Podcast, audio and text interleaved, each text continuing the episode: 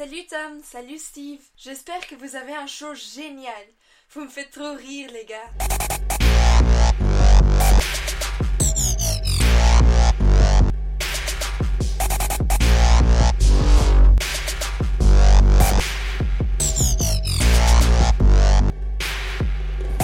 Yeah. Welcome everybody to Masters of Profundation. Welcome everybody to Masters of Profundation. I'm Tom Witham. I'm Steve Files, and I, I swear I'm ready. I, I'm ready now. I'm ready to go. I'm throat clear McCleary face. No, no, I am. Do you like how they uh, put the internet in charge of naming a boat, like some Norwegian Face. Boaty Yeah. McBoatface? And then uh, I saw it was just like this year. There was like some horse racing, or like some some place that had a horse or whatever, or maybe it was the giraffe. I don't fucking remember. No, it was it was definitely a horse because I remember the answer was they put it out to the internet, like, "Hey, internet, what should we name this horse?" And like the very first comment was "Horsey McHorseface." like you know what to expect when you apply the internet for wisdom. right? Can I just say that I had a visual of a giraffe race when you were talking, and I loved it. Yeah. I'd I'd go see some giraffe race. But what would be cool about the giraffe race is if there was like like a partition so you could only see the tops of their heads. you said bob it around. Yeah. So they'd have to wear like these colored hats with numbers on them so you could know whose is whose. Yeah, the jockeys don't wear hats, just the giraffes. Yeah. But yeah, they but ch- they'd be Don't give a shit about rabbits, right? Oh no, that's dog races. Never mind. Yeah, I don't know if the horse is chasing the rabbit. What would what do you have? A carrot? Like a bag of oats on a big thing? Going real What do- fast? what do what do horses want? You put you put a big like Elmer's glue behind them, and they run like hell. Big You- big inflatable Elmer's glue. You posed a pretty good question. Deep thoughts. What do horses want? What do horses race for? They just want to be petted. They want That's somebody, they just want somebody to scoop their poop, strap on the oat bag, mm, oats. They just they want a jockey that knows them and, and can work with them. You know, their pelvises gyrate in sync with their rippling taut muscles. Yeah, that's what they want. They just want to mind meld. Sure, we'll call it that. Melt something. Ah, Dirty, dirty horses. so I feel like we have to do something. Race We- a zebra. What do you Um, think? What I was thinking? Let's race Yeah. some zebras. Let's race zebras, but then we could just put like a cheetah behind them. You want to see the Yeah, fastest animal? right. You know what? A, you know what a zebra's running for. Yeah. Uh, no, we we have to do a shout out to the state Okay. of New York. We have more listeners in New York than we have in the state of Maine right now. Oh shit, that's cool. Actually, that's that makes us well. What's the domestic word for international? Domestic, That makes us cross-state celebrities, interstate, interstate. interstate celebrities. Oh, geez, international, interstate. It works. It, it comes together. Yes. No, I was just looking at the uh, our I'm not- I'm demographics, I'm only half a beer in too. God damn, strap in. and uh, man, New York is we've got a ton of download. So to all of those in New York, uh, we love you too. Well, the New Yorkites have state, have state, have taste. Wow, state, state, taste, same letters ish. I couldn't get the word state before, so I'm going to run it to the ground now. This is what we're doing. Oh, New York. I might be Ah, going New York. sing it. That's all I got. Oh, okay. Uh, Start spreading the news. That's all I got. I might be coming down to a Jets game in October. Is Benny going to be there?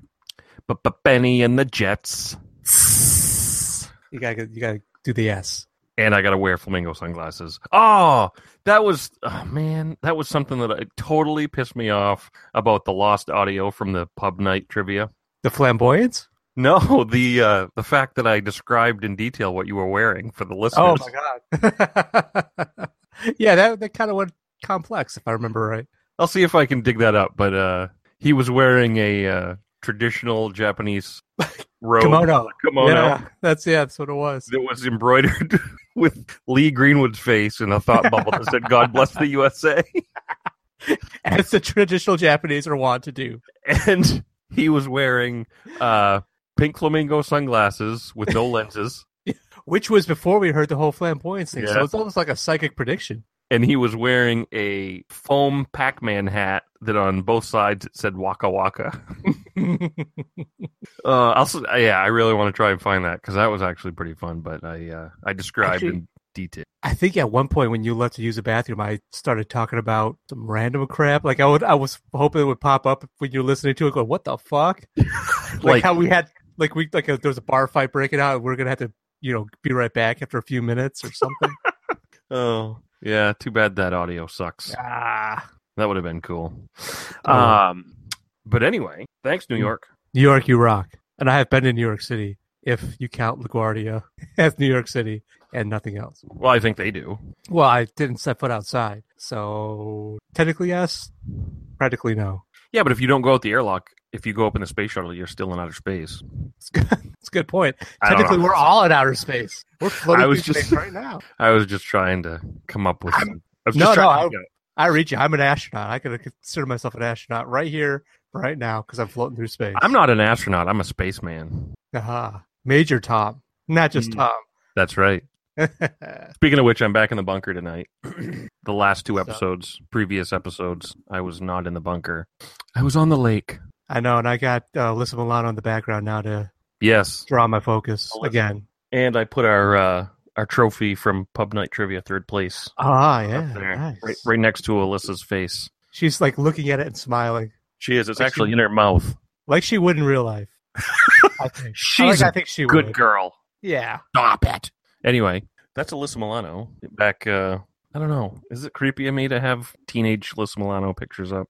No, because you were a teenager when you were into her. It's a nostalgia factor. That is nostalgia. You see what I did there? I do.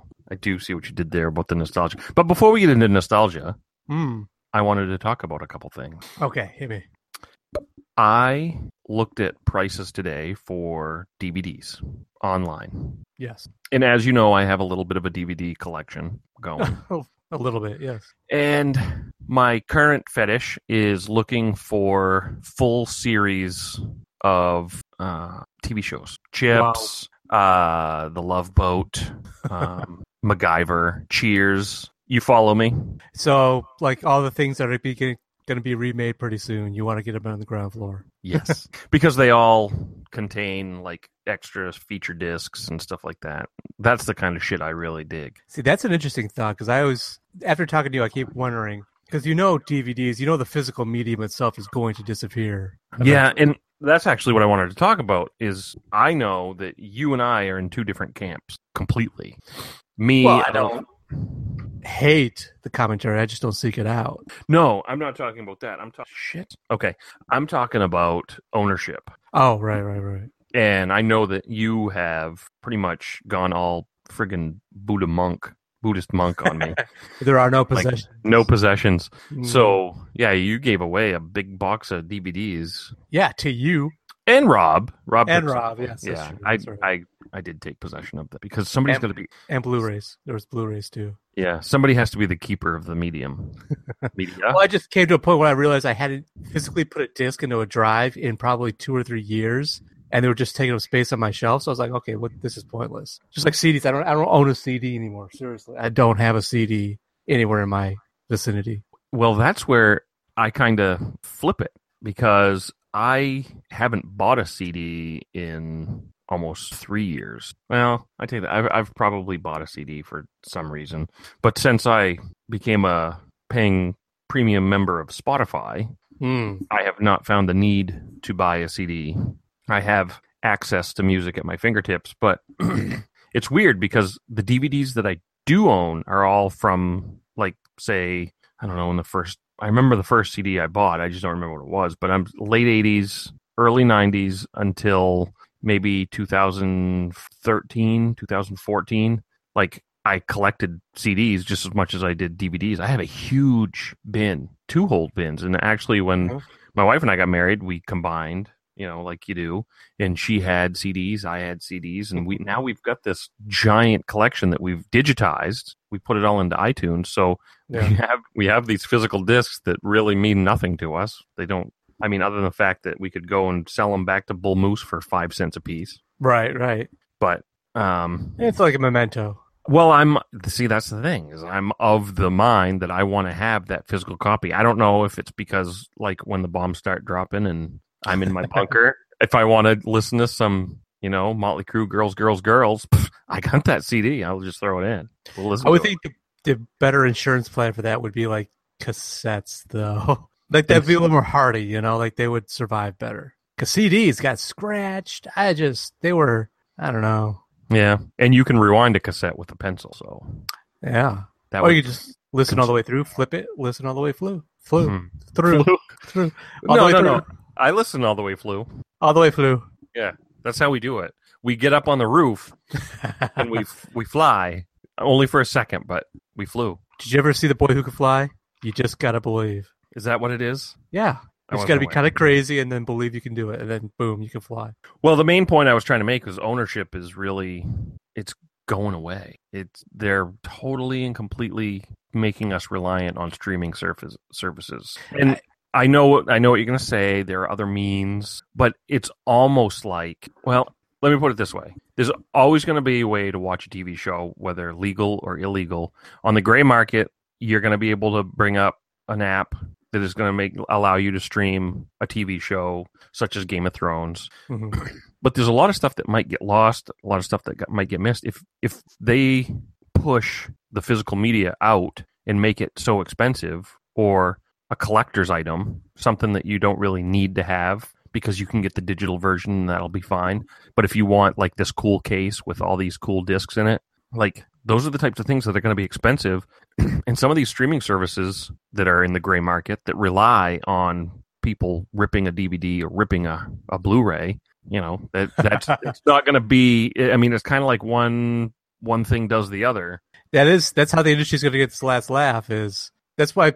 Oh yeah, that's a long game. You know, it's like we're just gonna phase out physical medium anyway, so you can't stream and file share something that you can't rip because there's nothing to rip.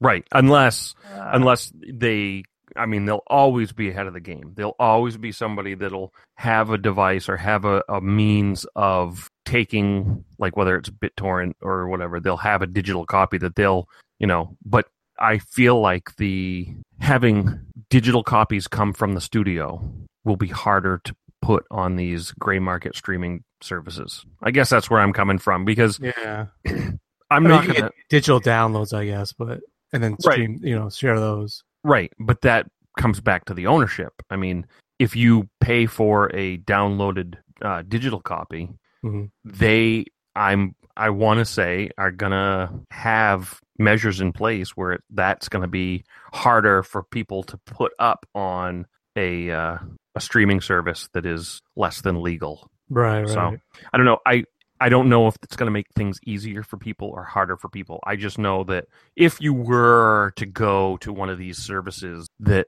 would be like BitTorrent or Kodi or or things like that, when a movie comes out on Blu-ray, you're going to find a copy that is called Blu-ray Rip, and it's going to be in high definition yeah, if there aren't Blu-rays to rip, I mean that that HD video is going to have to come from somewhere, and if it's coming directly from the studio, who knows? Maybe it's going to be more difficult to to put somewhere in Hmm. streaming.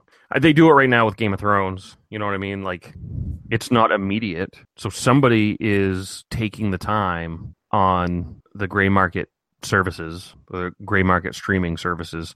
They are taking the time to let the episode air, and then the day after you're able to watch it, or shortly after you're able to watch it. It's not an immediate thing. So it is like the morning after. That's how I do it. It's the morning after. So like air Sunday night, I watch it Monday morning by like five in the morning. It's up. yeah, yeah. Some But- of us just watch it as it airs.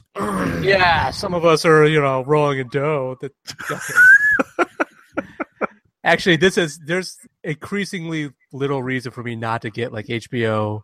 Uh, was it HBO Now or something? This whatever's the Go HBO la Go. carte. Is it Go or Now? Like one of them is. I have You HBO have it? Go. So yeah, I think it would be HBO Now for me because I don't have an HBO subscription as is. Yeah, So I'd have to get HBO Now, which is like just their app or whatever their streaming service. yeah. Well, we have HBO Go, and that gives us access to all of HBO's original content, plus whatever you know, what other whatever movie they have. You know, they have I don't know a couple hundred movies that they have in their library that are they're allowed Yeah. to play. We have access to those and access to the original content. So Yeah, you're special. I got you. No, I know. Well, you know, Game of Thrones is important to me because I've been there since the beginning. Yeah, you're a hipster. dirty, dirty hipster. And by Just like you were for Breaking Bad, right? yeah, right from the get go. You know, right out the gate. Ground floor. You're probably one of those guys that got an early draft of the script for Breaking Bad and was reading that before the first episode even aired. Well, that brings me to an interesting topic. When I talked to Vince Gilligan on the phone, he told me all about this new show. You probably weren't there. You didn't. You weren't in the know like I was. So you just have to trust me. Uh, I have sinned. Forgive me for I have sinned. I am about to confess my sins. You looked at this the leak stuff, didn't you? I looked at next week's leaked, or this actually tomorrow. This won't air. For, Uh. this we won't have this up for a while, so it'll be old news. Hmm. But uh, I looked at the summary. I didn't actually look at the script. I looked at somebody who else, somebody else that had read it. They did a summary, and I read the summary, so I know what's going to happen tomorrow night on Game of Thrones. Uh, Does it make you happy knowing? No, and that's what I'm. That's what the point I'm trying to make is now that I know it, I don't want to know how every anything's going to end. Yeah. So I I am putting kind of myself on notice to not look up any more of these leaked scripts or anything like that. And I'm going to take it a step further for Star Wars. The guy that's directing Star Wars and uh, Mark Hamill have both Rian Johnson, I think is his name, and Mark Hamill have tweeted that if they were if people were true Star Wars fans, they would avoid all marketing for the movie Oh my god. because apparently it's going to be huge. It's Wow. going it's going to be a, you know, Luke I'm your father type of I'm telling you, right here, right now, female clone of Darth Vader. I'm saying it. I'm marking this down, man. It is. I I think I've done this before. It is fucking August 12th, 2017. I'm calling it female clone of Darth Vader. Boom. Well, uh they have both uh the director and Mark Hamill have both recommended that if you're a real Star Wars fan and you want to be sitting in the theater and have that shockwave go through you organically to avoid any and all marketing that is going to come out. Not I'm not talking about leaks, I'm not talking about fan theories, I'm not talking about I'm Right, talking right, about right. the stuff that Disney's going to put out with trailers and promotional photos and stuff like that. They recommend you stay away from it all. See, now there's not a force in the planet that's going to stop people from watching a new trailer. But I could see people staying away from, you know, the Insider Magazine articles that are going to come out about it, you know, like in Entertainment Weekly or something like that, or uh, even stuff like, um, I guess the story I heard is that a lot of the uh, overseas marketing already Yeah. has revealed something in that, you know, the, the title is The Last Jedi. And everybody's like, well, Jedi can be plural or singular. So is it both of them? Is it one of them? But the overseas marketing, the different languages have a distinct, th- there's a distinction between plural and, plural and singular for Jedi somehow, even though Jedi is a made up word. I don't know how it works. But the way it works is, yeah, it's plural. So already that's a bit of a spoiler that Jedi means plural more than one. Uh huh. Uh huh. So they could both be, Rey and Luke could both be the last of the Jedi. But what Whatever does that that mean? Whatever that means. Yes, that's like I said. You know who knows? spoiler. The horses know. And what The do the horses- horses think? What do the horses say? What does the fox say? Heidi, Heidi, Heidi, ho. Mm, you don't disappoint. Uh, but I am going to do my best to avoid Star Wars, and I will try. I will pledge to you that I'll try not to watch a new trailer. Oh, I'm gonna watch a shit out of a new trailer. I'm not even gonna pretend. I'm gonna have to have trust in the Disney powers that be that they're not gonna completely spoil it within a trailer. Right, That like takes that takes some high order dickitude to do that. I mean, some, Like- oh my god. like what would be great is like at the end of the trailer, just uh have Rey slicing off Luke's head with a lightsaber, and it's just like, well, oh, there you go, fuckers. No, I'm the last Jedi. I mean, like I, I, I probably haven't seen him in years and years, but original trailers for Empire probably did not have, you know, Obi Wan never told you what happened to your father, did he? Yeah. And then cut away. Like if you saw that, you're like, why is he bringing that up? That's Darth Vader killed his father. Everybody knows that. Yeah, What does that mean? You know, that would be the high order first first order tickitude, yeah. and they can't. They should not do that shit. That's bad shit. But you Bad know what they, you know what they didn't have back then that they do have now? the interwebs. The internets and Mhm. assholes, oh, they had assholes. There's always been assholes. asshole fan theories that ruin things for people. Uh no. That that's a really good segue into what we're going to talk about today. Oh, but I did have a point that you I uh, you were right about the ownership thing. Yeah. I was I was reading that software is going that direction too. In Uh, that like the day might be coming where you don't buy Microsoft Word or even like Microsoft Office, you subscribe to it for ten bucks a month. yeah, that day's already here. Is it? Yeah, I think that there are two ways to do it, but they're pushing like when I bought this laptop, I they pushed a Microsoft subscription to me heavily. Oh wow. Yeah. Looks like it's going to be Google Docs for me. Yeah, right, exactly. I mean, that's the thing. They're going to price themselves. They think they're indispensable. It's like, yeah, there's enough freeware out there that I don't need to pay 10 bucks a month for something I'm going to use maybe once a month. For most people, like Yeah. seriously, who most people, unless you're using it for your job, and even then, most jobs aren't going to use it more than a handful of times. So they're going to be pricing themselves out of the market like a bunch of dumbasses. Yep. Those guys over at Microsoft, they don't know shit. Fucking Microsoft. Bunch of dummies that don't know how to make a dollar. I know, right? Actually, I mean, be facetious, but they keep getting bitch slapped by other companies, but they have enough momentum behind them that they learn their lesson and fix it later and can survive their mistakes. If they were a more of a startup company, as many missteps as they made, they'd probably be out of business Mm-hmm. with their Microsoft subscriptions and their Zunes and bullshit like that. Bunch of dummies. Yeah. Go Mac. Did you ever watch Guardians of the Galaxy 2? I've watched like the first 40 minutes of it. there's a scene where somebody gets a Zune because apparently that's what everybody on Earth is uh, is using. That's the big thing on Earth now, Zunes. That's funny. Yeah. Just wait for the iPod. Going to revolutionize. I wish I had bought up all the Apple stock I could back in 97. All right. Back before the iPod and iPhone. Back when Apple stock was like in the shitter. They were like crap. We got Macs. I remember were- the only people that ever used Macs were uh, people doing like uh, digital multimedia stuff. Like I had my my friends all use Macs, and because they loved it for digital multimedia, but they didn't touch Macs if they wanted to actually play a game or do their homework or some shit like that on there. Yeah. I had a Mac. Not, and I didn't do much of that, but I also worked for a school district. Yeah, uh, the school district was all Apple. Schools What in the they? pocket of Steve Jobs. Bill Gates.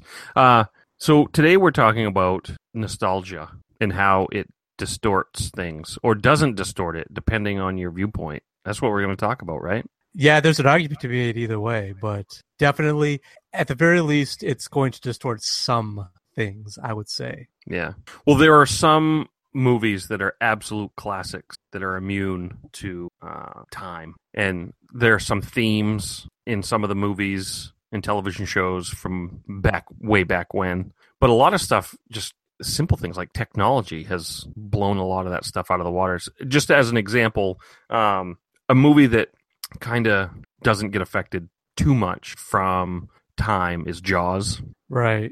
I mean, if they made Jaws today, which they've made a handful of Jawses now, where's Jaws by any other name type of thing. yeah, but I mean, if there weren't, if there hadn't been any Jawses until now, or today's technology existed back then, and we get Jaws, we're getting a digital Jaws. Yeah, absolutely. Um, I mean, you watch Jaws now, and I think it holds up, but it's painfully obvious, especially in some scenes, that the things of you know animatronic, Yeah, plaster, prop. Yeah. honestly, especially towards the end when they really start showing it. yeah, but it holds up because it's a scary fucking movie.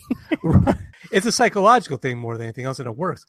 I always go back to, personally speaking, the thing, the original. Well, I guess I guess the John Carpenter's the thing with uh, Kurt Russell. Yep. That was psychologically to this day a a thriller that like none other. Like it, you sit there and you can feel the creeping paranoia of all the characters Mhm. just ramping up throughout the movie. Like who can I trust? right. and, and you don't see it from anyone's perspective. So you can't even say you can, as an audience member watching this, you can't even say you trust who's ostensibly the main character. You know, uh, MacReady or whatever, Kurt Russell's character. Kurt Russell. You you can't even say that you trust that he is a monster because we don't. We're not privy to everything. So the whole thing is a psychological fuck game. And for its time, the effects were amazing. The claymation, the stop ad, the stop motion animation were top notch. The animatronics, the uh, the the movie magic gore stuff that they always do. You know, that was used to be a huge industry all of its own. That was just the best in the world. Yeah.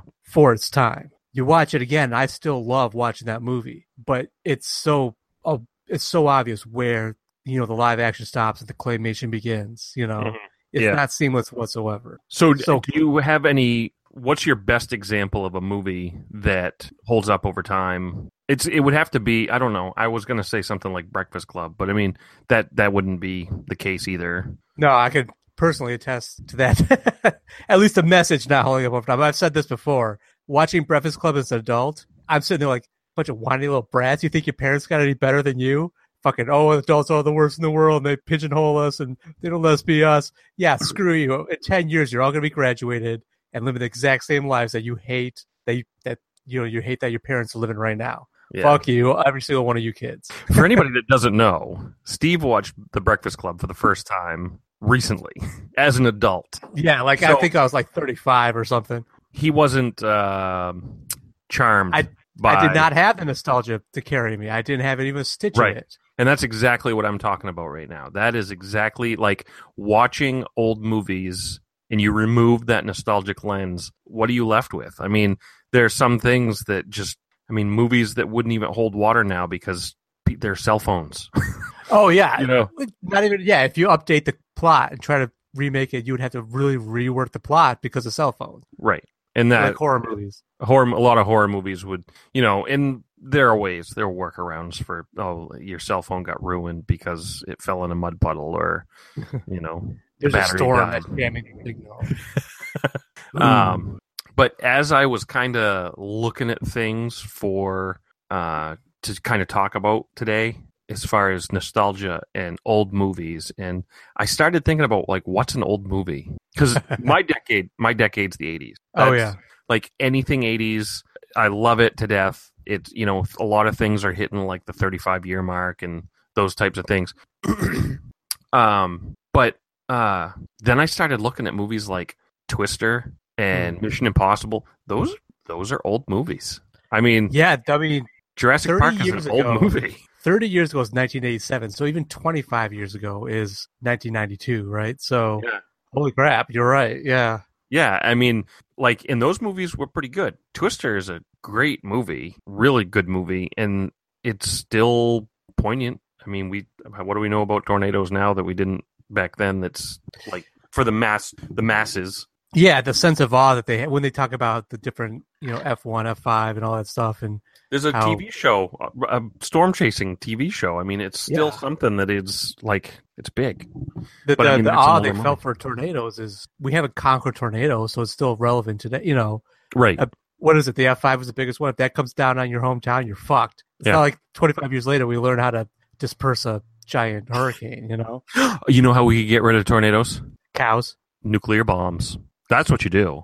That seems about right. You could you could drop a nuke in the middle, and the heat It- would Yeah, it would disperse the tornado stabilize the pressure, so you wouldn't Yeah. have the whole low pressure, high pressure system. I can't believe they haven't thought about this. I'm gonna make a Yeah. call. Nuke a tornado, low yield nuke, so it's not that bad. Right, but I mean, still, that would be a hell of an explosion. That would be awesome. The EPA needs to know about it. Wait, EPA is in charge of killing tornadoes, right? The Pretty EPA, they're in charge of killing something. I don't know what, it, but uh, Tornadoes. Anyway, you know, you go back and you look at a movie like The Terminator and the practical effects that are in it. Like that's a great movie, nostalgic wise, and it might not hold up completely because of some of the practical effects. But I mean, if you remove those practical effects, it's still a straight up, you know, one woman being chased by a Yeah. future robot. That's that's a good movie. That's a good It's a plot. you could make that movie right now. pounding. Well, yeah, you could not. You could make that movie, but when they try to make that movie, it comes out like. Did you ever see Genisys, the latest No, one? No, It was the- a convoluted turd of a movie. Right, Effects but- were great. It made no goddamn sense when you sat. You're sitting there and you need a flow chart to try to figure out what the hell is supposed to be going on. so this is why. because Go ahead. well, because they're trying to recapture that original Terminator, they thought we're going to make this movie and we're going to clean up the continuity, streamline everything, and they ended up making it just a huge, gigantic, jumbled mess. They Yeah. because they tried to bring it back to the original, and it didn't work at all. we could raise the debate again about remakes and the validity Oh, of yeah. remakes because I feel like there are some things that are untouchable and some things that you could remake. Um, I still haven't seen the new remake of RoboCop. I have to See, that was- that. Pretty lackluster too. It, it took every bit of charm the original RoboCop had. They they said basically somebody sat down and said people like RoboCop. Why they like RoboCop? Um, He was a guy that turned into a robot and shot a lot of people. Okay, let's do that again.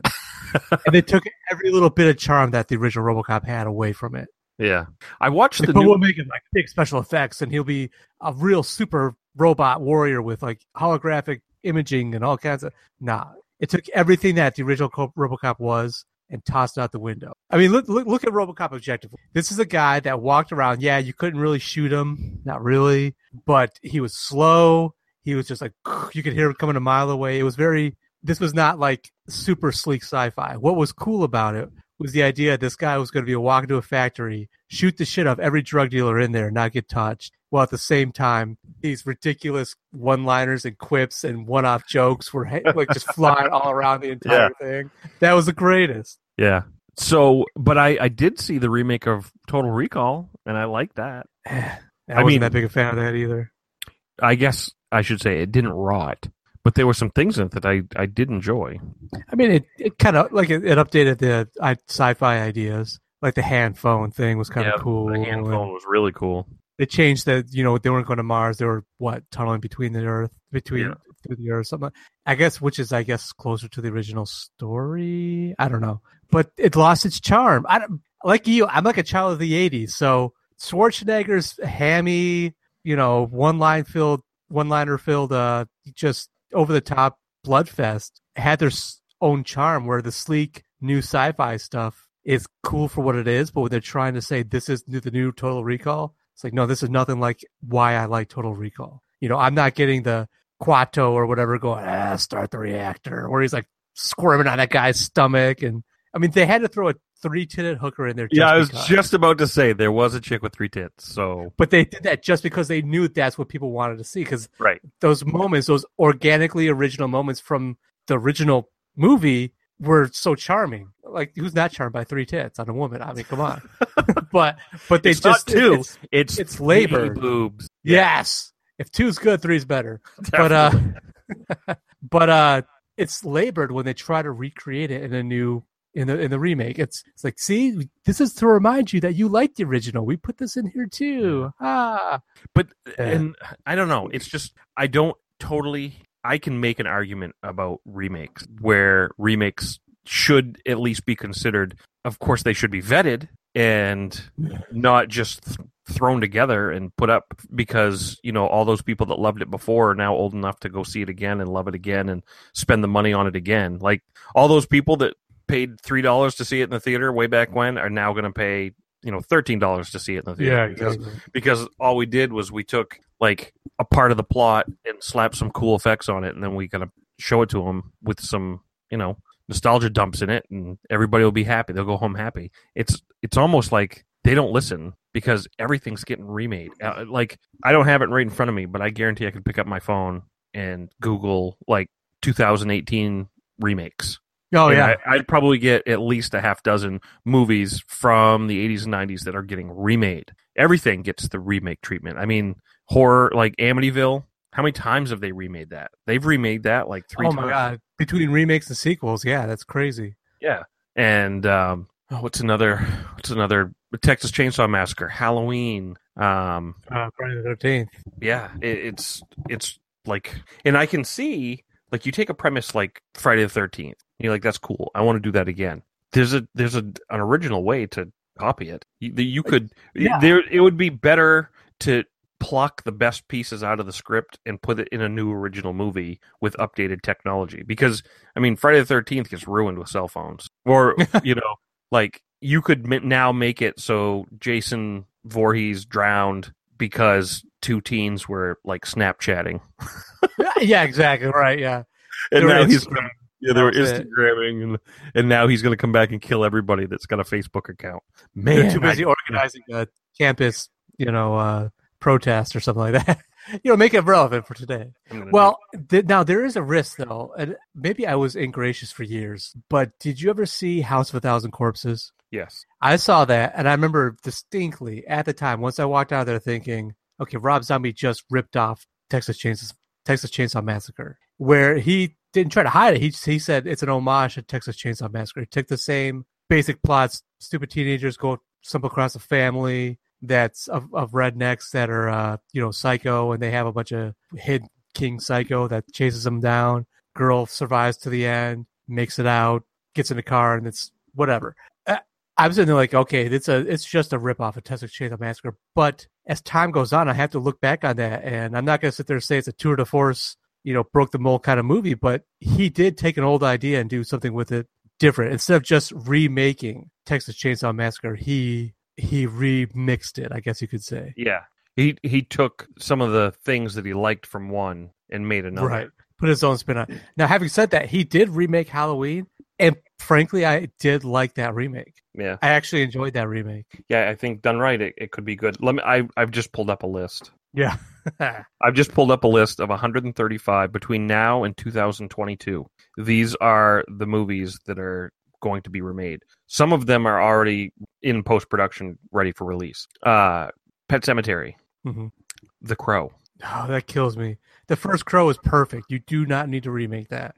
Oh, You can but- watch that two days and get every every bit of enjoyment out of that as you did agreed. originally. Uh, Dirty Dancing, Gonna the bomb, The Never Ending Story, gonna bomb. War Games. Okay, that probably okay.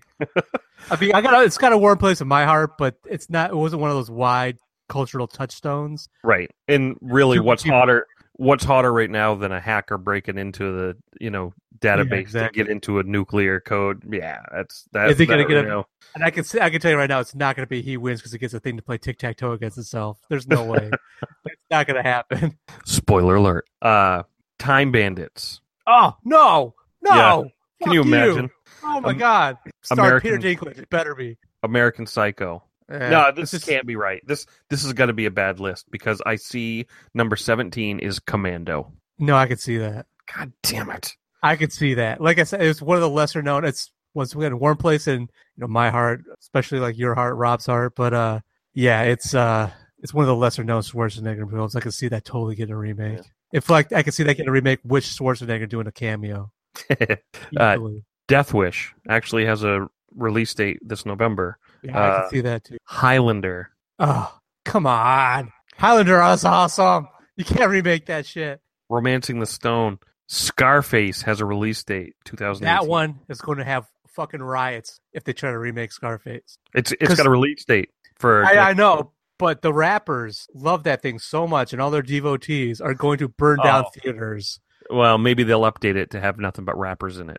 Yeah, there you go. That's actually probably right. Yeah. Probably gonna up and coming rap, up you know, black Yeah. Scarface or something like that. Short Circuit. Oh, that hurts me. The Bodyguard, Flight of the Navigator, Jumanji, which comes out in December, Weird Science, Hmm. Van Helsing. What? Yeah. Why be okay? Van Helsing was not that great a movie to begin with. Why remake it? Why bother? This one actually, I'm very curious about. The Black Hole. Do you remember that movie? Yeah, I saw it like once or twice, Yeah, way back. It was like a 1981. but that was like a very low action thinker type of movie. It was not. It was. It was really on the trying to cash in on the Star Wars bandwagon, but uh Untitled Daredevil reboot. There you Ugh. Wait, Oh. Daredevil.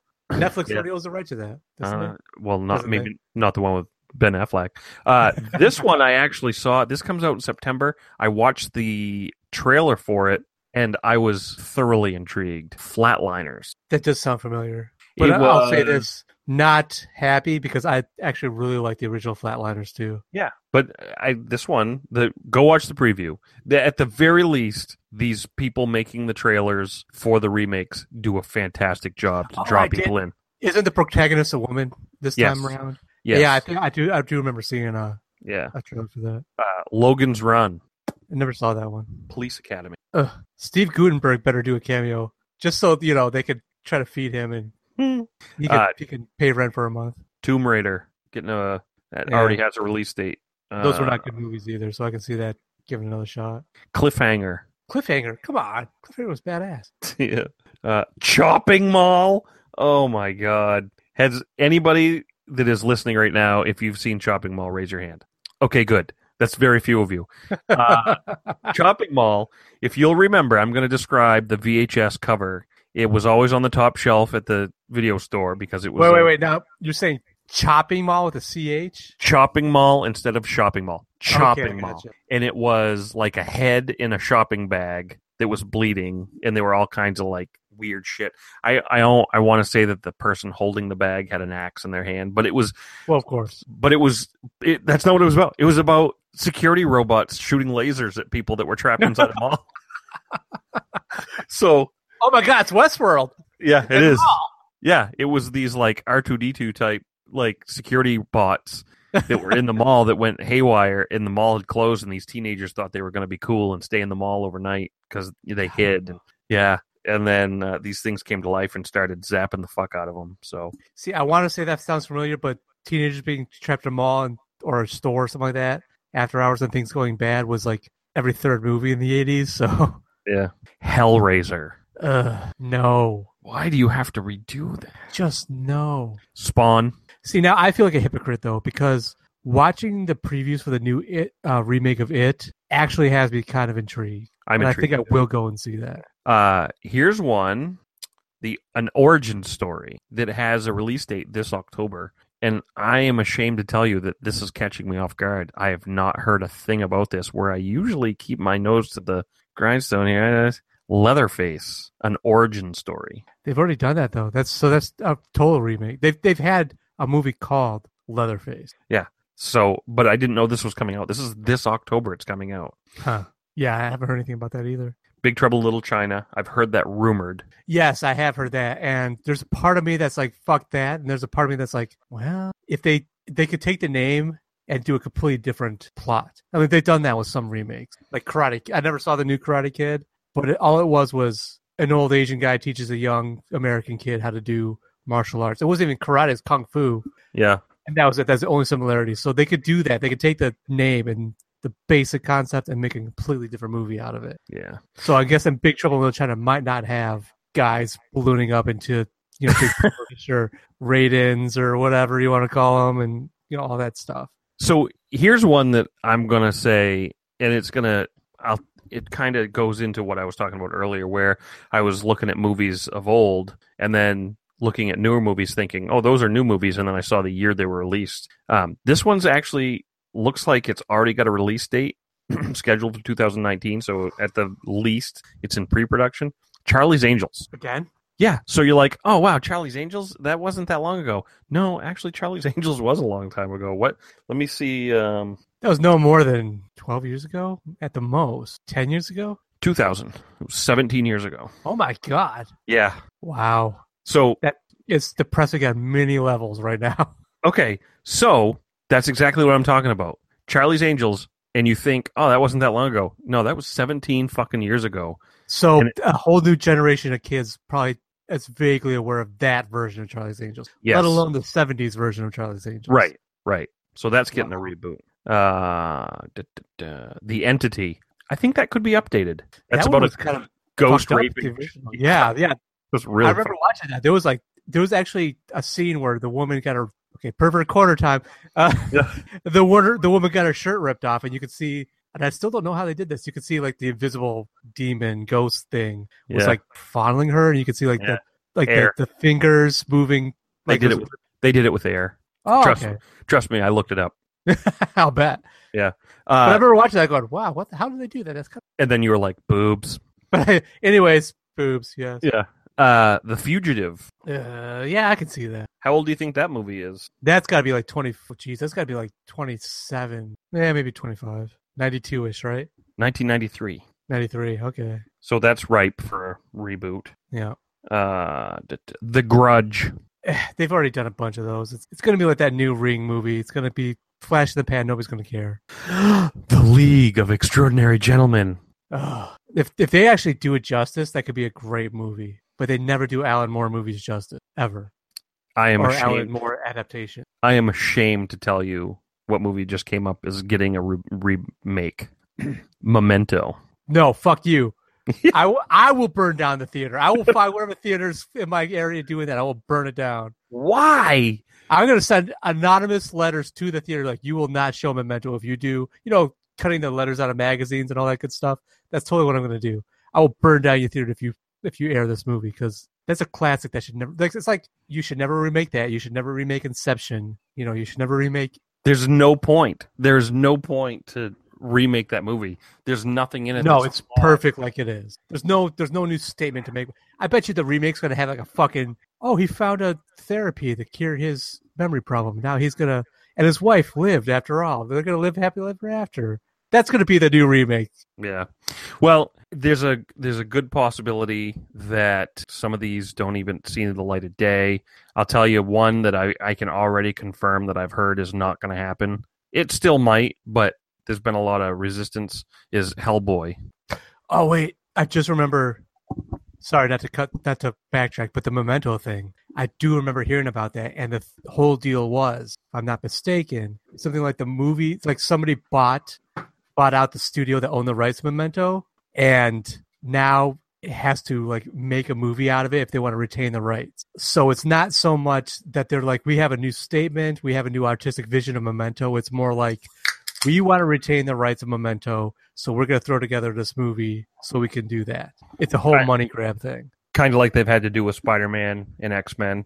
They well, like the original Fantastic Four movie, not the one with Chris Evans, like the original crappy one back in the '90s, which is like a running joke among like comic book conventions and stuff. It's like Roger Corman's Fantastic Four or some crap like that. They did it just so that studio could retain the rights to it. They just threw together some crap. It's a whole just legalese thing. yeah, which sucks. Yeah. But now that we've gone down remake corner, remake lane, remake avenue. Um, Remake sewer. yeah, remake sewer. the point is, is there's a it's a bunch of movies that we watch looking through a nostalgic lens. So I got to ask you. Yeah. Is there a movie that you hold on the highest of pedestals, but in the deepest, darkest, most objective part of you, you're like, if I watch this for the first time today, I would think it's probably crap. Yeah, um, like I hesitate to say Star Wars. um, See, now for me, that's an example of one that actually kind of holds up. Like the the effects are not awesome, but for its time, it's great, and it's not so dated well, that it's completely ridiculous. the that that whole thing falls apart when I explain it this way. So much of what I know and expect from movies today are the direct result of what they invented with Star Wars. Mm. So cinema would probably be a lot different. Maybe not completely different, but cinema would be a lot different today and what I expect from movies would be different today had Star Wars not existed. So Right. I think that's just a, a complete hypothetical stretch. Um, something that really didn't reinvent the wheel, but I hold to the highest regard that wouldn't be good today. Um, I'm trying to think, and a lot of the stuff that I like from the 80s Mhm. really kind of just holds up. Like stuff like The Money Pit, um, Secret of My Success, um, Yeah. Clue. Clue is one of my all-time favorite. Oh, movies. yeah. That was And- another one like breakfast school that I had. I did not. It was one of my homework assignments. yeah. hadn't watched that in its entirety ever until I was in my mid thirties, and I laughed. I laughed a lot. That was a funny movie. Yeah. That but it was that was also a period film, so that gets a pass a little bit. Just like Star Wars gets a pass. We talked about it last week with the uh a long time ago in a galaxy far, far away. Right. That- right. That gave George Lucas like the green light to do whatever bonkers shit he wanted to. You know, he could do and say whatever he wanted to. Like we can have these antique weapons that are futuristic, you know? These these blasters that Right. look like like they'd be in a garage sale a million years from now. Sorry. And uh, uh so that's how Star Wars gets a pass. Um some of the more goofball humor like Animal House and stuff like that, you know. See, Animal House is a sex romp though, and sex romps are universal. Like I, I still Yeah. say, twenty years from now, American Pie is going to be funny for audience. well, I'm just I'm trying to think of people's sense of humor now. Well, I I could tell you my example, which falls right into this category. Yeah. And I hate myself for saying this, but to be intellectually honest, which is what I strive to be, Uh-huh.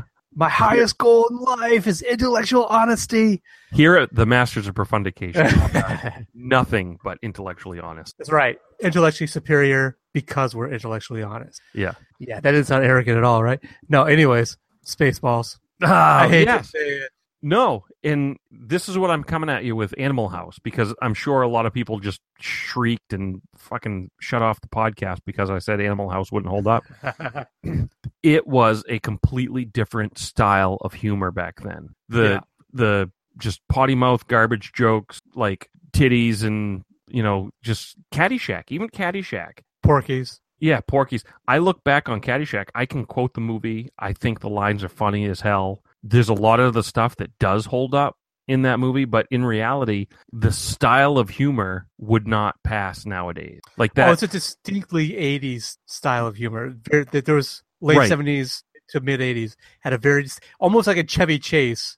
yeah, exactly. Like, even if they- even not a, a non Chevy Chase movie would have a that Right. kind of style of humor. Right, and it was like Saturday Night Live at the time was kind of honing in on this style of humor. Mhm. Um, the Great Outdoors, which I heard is getting a remake. yes, I've heard that Um, too. yeah, like that style of humor, like even some of the lines, some of the jokes, some of those types of things. Just nowadays, you'd go to the movie theater and you'd be like, yawn. You know, You know what's funny about that? Um, something like The Great Outdoors, or even like Planes, Trains, and Automobiles, or Dirty Rotten Scoundrels. I loved when I was a kid and watched that. But something that you would put in the same category for like modern times, even though it's I'm dating myself by saying modern times, would be like The Whole Nine Yards or Meet Yeah. the Parents. Did not do it for me for the most part at all. see, I, I did. I the whole nine yards is one of my all time favorite movies, and I think I- that I didn't was, hate it, but I did not. I was. I didn't walk out there going, "That was really good." I was like, "Yeah, it was fine."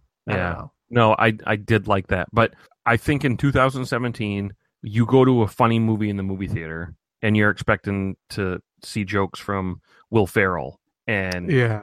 uh, T.J. Miller. You know that style of humor that honestly will be out of date in another 20 years. I mean, oh yeah. uh, Weatherman. You know, I don't, I can't really name that style of humor.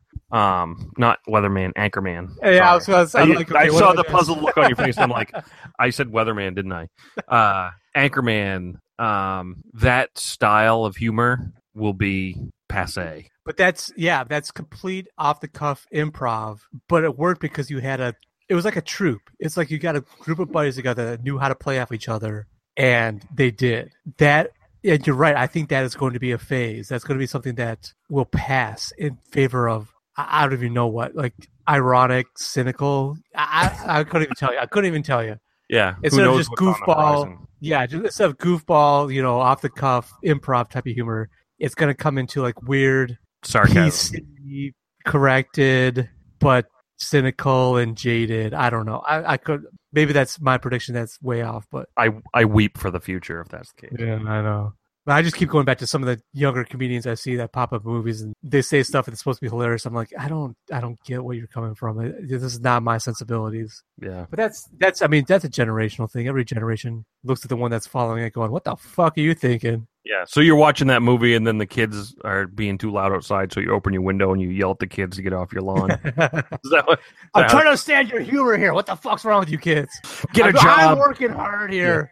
I'm trying to understand you. Now you better understand me. Get the fuck off my lawn. Get a haircut. Grow some hair.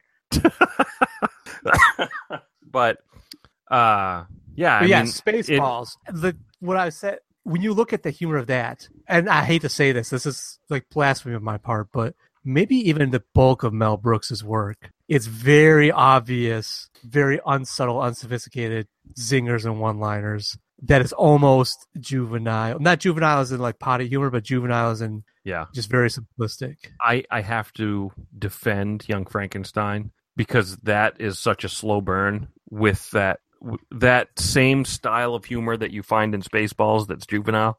It's in Young Frankenstein, but bless you. The uh bless you again. Gesundheit. Yeah. God bless you. You're so good looking. That's a Simpsons reference. That's a Seinfeld reference. Oh, Gee, disappointing me. yeah, I know. I don't know. I'm just trying hard because I can tell the look on your face when you whip out a reference. In nine times out of ten, You got it. You got it. Yeah. nine times out of ten, it's a Simpsons reference. Simpsons is pretty safe. Yes. Um, but okay, so let's let's look at it this way. The '80s had their own brand of humor, which was a little bit slapstick, a little bit um, crude. I want to say it was crude humor. Crude. Yeah. Very sexualized. Yeah, sexualized fart jokes. I guess is Yeah. the best way to put it. There you go. That's a great way to put it. Sexualized fart jokes. Uh, the '90s. I want to say I don't know how to describe the humor, but a lot of it was relationship, Yeah. like friends. Um, For every stand-up comedian that you heard say a bit about what was, you know, what, he, what his girlfriend did that he didn't understand. They made a movie about that bit. Yeah. So that that humor, I think, kind of formed what we have now a little bit with um, continuity. Like there was a lot of continuity Mhm. humor where you had to understand. You didn't have to, but it helped to understand one joke, and then the next joke coming that was gonna Like know, running gags and running gags. That Yeah. that was probably yeah. That's exactly the way to put it. Running running gags and callbacks. I think that that was the '90s, and I think that was dictated almost entirely by Jerry Seinfeld. oh and- yeah, and uh, Oh, like trademarks, quips, stuff that would pop up again. Yeah, You know, George's uh, Art Vandelay kept popping up randomly throughout the thing. You know, just oh, Art Vandelay again. Gotcha. And it was funny though. I mean, I, I sound like I'm poo pooing it, but every time you saw, it, you're like, ah, Art Vandelay. So much so that in the last episode of Seinfeld, the judge that was trying their case was named Arthur Vandelay, and they're like, ah, ah look, see, ah. you know, Newman coming in and goes, Newman. You know, it was a running gag. It was all running gags and callbacks. yeah, and that was the '90s. That sums up the '90s. And I don't know what the aughts had. What kind? What would you? I feel like the odds were.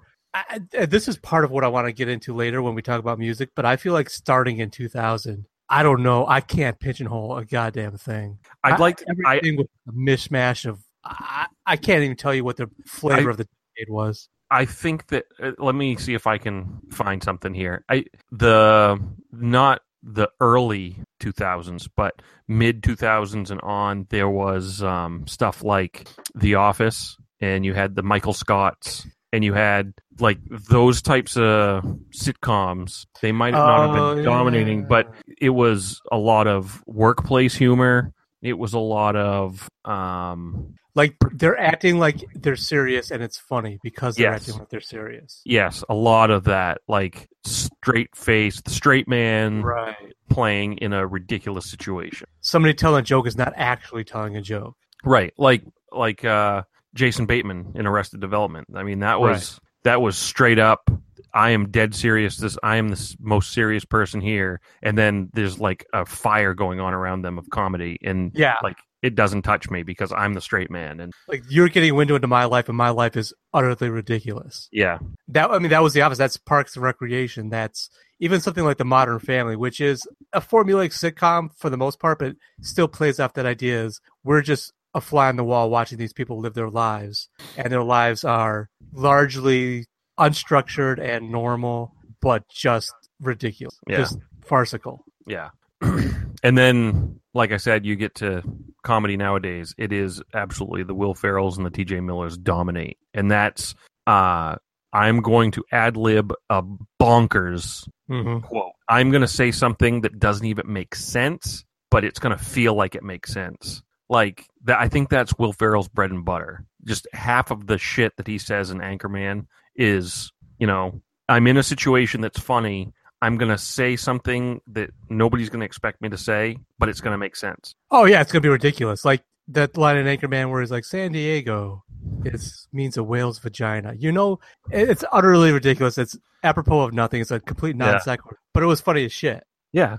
Go back Yeah. to Whore Island, you pirate Yeah. hooker. Just uh, like, I mean, just off the cuff. Uh, anybody that hasn't listened to the John Lehr episode, go back and listen to the John Lehr episode. He's he's actually a master at it. He's a master at the ad lib, and he yeah, you say quick draws like what a significant portion is just ad libbing. all of like I want to say almost all of his stuff is ad libbed. Okay. I mean, and if it's not a scripted television commercial he's doing, but even the Geico when he was the caveman, they gave him free reign. Uh, I was listening to um, I was there too, which is a podcast I listen to with Matt Gourley, and he takes he interviews celebrities about their parts in different movies, and he interviewed uh, Tom Ireland, Tom Ar- Arnold in uh, from True Lies, and he was a really unpopular guy at the time because he was divorcing Roseanne, and he was just like a tabloid headline doing all the wrong things, and that movie put him on the map. But he was also like this gonzo, fucking bonkers, crazy coke addict that would say whatever came to his mind. And James Cameron did True Lies, and James Cameron, for some reason, liked him a lot and just rolled Mhm. film on him and told him to do like he did 19 takes on one thing, and they couldn't decide what to do because they were all good because he was ad libbing them all, you know. Right.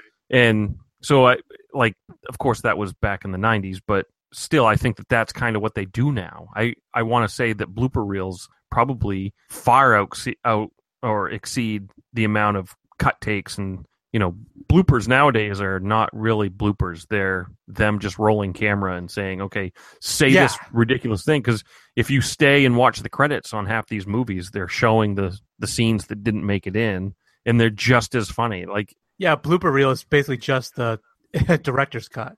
Like they could put the entire blooper reel in there and you wouldn't even notice the transition. You just think it's an extended edition. right so anyway that so Well, I I- mean, speaking of Matt Gourley, like the whole Forgotten Classics podcast they did was completely ad libbed, right? yes And, And that not- was, I mean, I hadn't heard anything as funny as that in almost ever. Like when I was listening to that, I was in danger. I was listening into my car as a podcast. I was listening to it while driving to work, and I was laughing so hard that I was in danger of going off the goddamn road. Yeah. Like I was, it was killing me. It is very unfortunate that those are pay to listen, those forgotten classics. Anybody Yeah. that's interested, in, if you go to howl.fm, um, they have premium podcasts with um, serious actors and stuff, and they do these um, ad lib um, podcasts of these four guys that they they read. It's like book on tape, but they're not. They're classic books. So one of them that they did is the Red Badge of Courage and Wuthering uh, Heights. Wuthering Heights, but none of they they choose books to ad lib that none of them have read before. All they know, all they know is a brief description. They know the first line of the book and the last line of the book, and then they ad lib a book on tape, Everything. everything for the rest, and they play the characters. Absolutely hilarious. Absolutely worth going and getting at least a free 30 day trial to howl.fm just so you can listen to Forgotten Classics. And while you're there, if you've got your 30 day free trial, you should go listen to Hardcore Game of Thrones because that is more Yeah, yeah. information about Game of Thrones than you can shake a stick at. Yeah, if you're one of the people that like Tom that watched the first seasons, like I have no idea what they're referencing, that guy will fill you in. He absolutely will. Yeah. So that's my advertisement for howl.fm. For free. They're not giving us for any free. God damn it. Although we may get our podcast up on some uh, pay sites. Anybody that's listening and you're paying to listen to us, it's certainly money not coming back to us. you Uh, got screwed, man. Just get iTunes. Well, yeah, just just get iTunes, but uh, uh, we're flattered nonetheless if you're listening. But sure, sure. to bring it back to Spaceballs, I agree wholeheartedly. Ah, yeah. Spaceballs is a, comes from a different cloth of humor than we're used to nowadays. And if you had never seen Spaceballs and you Right. watched it for the first time today, you'd probably get a chuckle. You'd you'd probably Yes. get uh, a couple of ha-has, but in reality, a lot of the stuff that they do in that movie is just not funny enough to hold up to today's. Yeah, I mean, I'll watch the ludicrous speed and I will bust out laughing today. And I and I would say even back like if I watch it for the first time, I would still find that scene funny because that's like the culmination, in my opinion, of the entire movie. That's the pinnacle of the height of the comedy of that movie. Ludicrous. Speed is Oh my god, that ludicrous speed from start to finish is pure gold. yeah. But Smoke but if you some- got 'em. smoke if you got him. It's like I can we that. stop? Yeah, Yeah. that's that's one of my favorite sequences. Sir, should you buckle up? Yeah, buckle this. Ludicrous speed, go! Wow, they've gone to plaid. Oh, it's just great. But some of the crap, like the the alien popping out of the guy's chest at the end and doing "Hello, my baby," "Hello, my darling," Yeah. It's just kind of goofy. It is. You know, like he's like yogurt. I hate yogurt, especially with strawberries or whatever the hell he says. yeah. Not that funny. It's just a word pun, play on Yeah. words. At the end, when the damsel gets shot in the hair, my hair. They Yeah. shot my, and they're like, "Uh oh, we shot her hair." Yeah, Although I do like the, uh I do like the uh, hail Skroob, and then Yeah. uh, like all that stuff. That stuff is very nostalgic for me. So the stuff with Rick Moranis is great. yeah, Everything else is varying levels of chuckling, if not just groans of puns of Pizza the Hut. Yeah, just wordplay, just bad Yeah. puns, just to throw it in there. Some of it's funny, some of it's not. The stuff with Mick Moranis is uh, Darth Helmet, Dark Helmet. Dark Helmet. It's almost 100% correct. Yeah. That is the good stuff. Comedy That's the stuff that makes the entire movie worth watching. But the rest of it is very groan worthy. It really is. Yeah. Except for the Comb the Desert part. Comb the Desert's really good too. You right. guys found anything? We ain't found shit. Yeah. um, well, movies, that's movies. Television, I think, suffers the most when you are watching things through nostalgic lenses. Um, part of that is Oh, be- yeah. Part of that is because we're now watching them on high definition televisions, and they didn't intend us to. Uh, stuntmen. Um, I'll tell you a funny story. So my wife is obsessed with Scarecrow and Mrs. King. She that's one of her most nostalgic TV shows. Never watched an episode. Saw the promos for it all the time, but never watched an episode. Yeah, yeah. Well, that was like I said, it's very nostalgic for her. So we we got all the DVDs, and we're, so we're watching them. And there's this scene where Kate Jackson, who plays Mrs. King, and she's being chased. It's a car chase scene essentially, and she's got this wild '80s hair, this huge, this big, puffy, like long perm, right? So she's in the car and she's driving the station wagon and she's going, you know, through downtown LA tra- or Washington DC traffic or whatever. And hubcaps are flying off left and right, and the bad guys are chasing her. There's a scene that I'm sure they didn't intend for high definition televisions to pick up. It is clearly a stunt driver with like a mustache and a cigar hanging out of his mouth, wearing this oh big my god! wig. And it's oh just it's it is one of the most ridiculous things I've ever seen, and it's just like, yep, they they didn't think we were going to see that. Hey Yeah. Frank, is there scene? God damn it! I'm in my smoke break. Just get in there. You're paying you for this. All right, all right, all right. Where's our wig? Yeah, throws on a wig and a dress and just goes out there and just drives through the scene. Hey, should I Yeah. stop a cigarette? Nah, this shit's on VHS. It'll be fine. Just get in the car. Nobody's ever going to see this again. This will air. This will air once on a 13 inch black and white TV. Nobody will ever notice. But um, that's that's really like some of the TV. Like I want to say some of the period stuff, like Mash, kind of holds up, but Mash still has that brand of humor that's like late 70s, early 80s, where you know we've got to say something and then they're going to throw a laugh track on it and Yeah. they just some of it doesn't hold up, but most of it does. Mash is one of those ones that I think that you could watch like 50 years from now. People will be watching Mash and it'll be Oh, I I just Good talked to my parents on Tuesday, and in the background I could hear the Mash music yeah because they just had it playing on loop. yeah Whatever I can't remember what a station has it, you know, back to back Mash episodes, but I caught them right during their Mashathon, their daily Mashathon, because that's what they do. They watch Mash over and over again. Yeah. Well, like I mentioned earlier, I love CHiPs. I and that's uh, kind of a pure nostalgia thing for me too. I mean, it's not that great of a show. They're all it's very formulaic. It's all you know. We're going to teach everybody a lesson. You know, when you're driving at Mhm. six o'clock in the evening and you're facing west, make sure you have your visor down because the sun's going to be your eyes. And this whole episode, we've shown you that uh, you know cars can go off the road when the drivers are unaware. and, you know, there was a message to every you know kids shouldn't play in culverts because trucks are going to crush them, and you know what I mean. It's right. but I love that. I love that kind of TV. Well, one thing I've resisted trying to go back to, and I've purposely resisted this, is uh, Knight Rider. Yeah, Because I kind of feel like if I sat down and started rewatching that shit, it would be ridiculous. it is. You you and I have. I've watched it. I've tried to seek that kind of stuff out, and I love watching those ridiculous '80s jokes, the ridiculous '80s stunts. You know, I love that shit. I can't get enough of it, but I know deep down inside that's just the '80s kid. Yeah, That has like, nothing to do with me being like a 43 year old man sitting down watching Knight Rider, going, "Yeah, there's a car that talks and it fights crime." They'll do it. I mean, there's always a scene where he's got to have the turbo jump. There's always a scene, you know, where KITT's going to have to come save Michael, so you got to show it driving by itself. There's always a inlet or a fjord. That's a Simpsons reference. Knight Boat.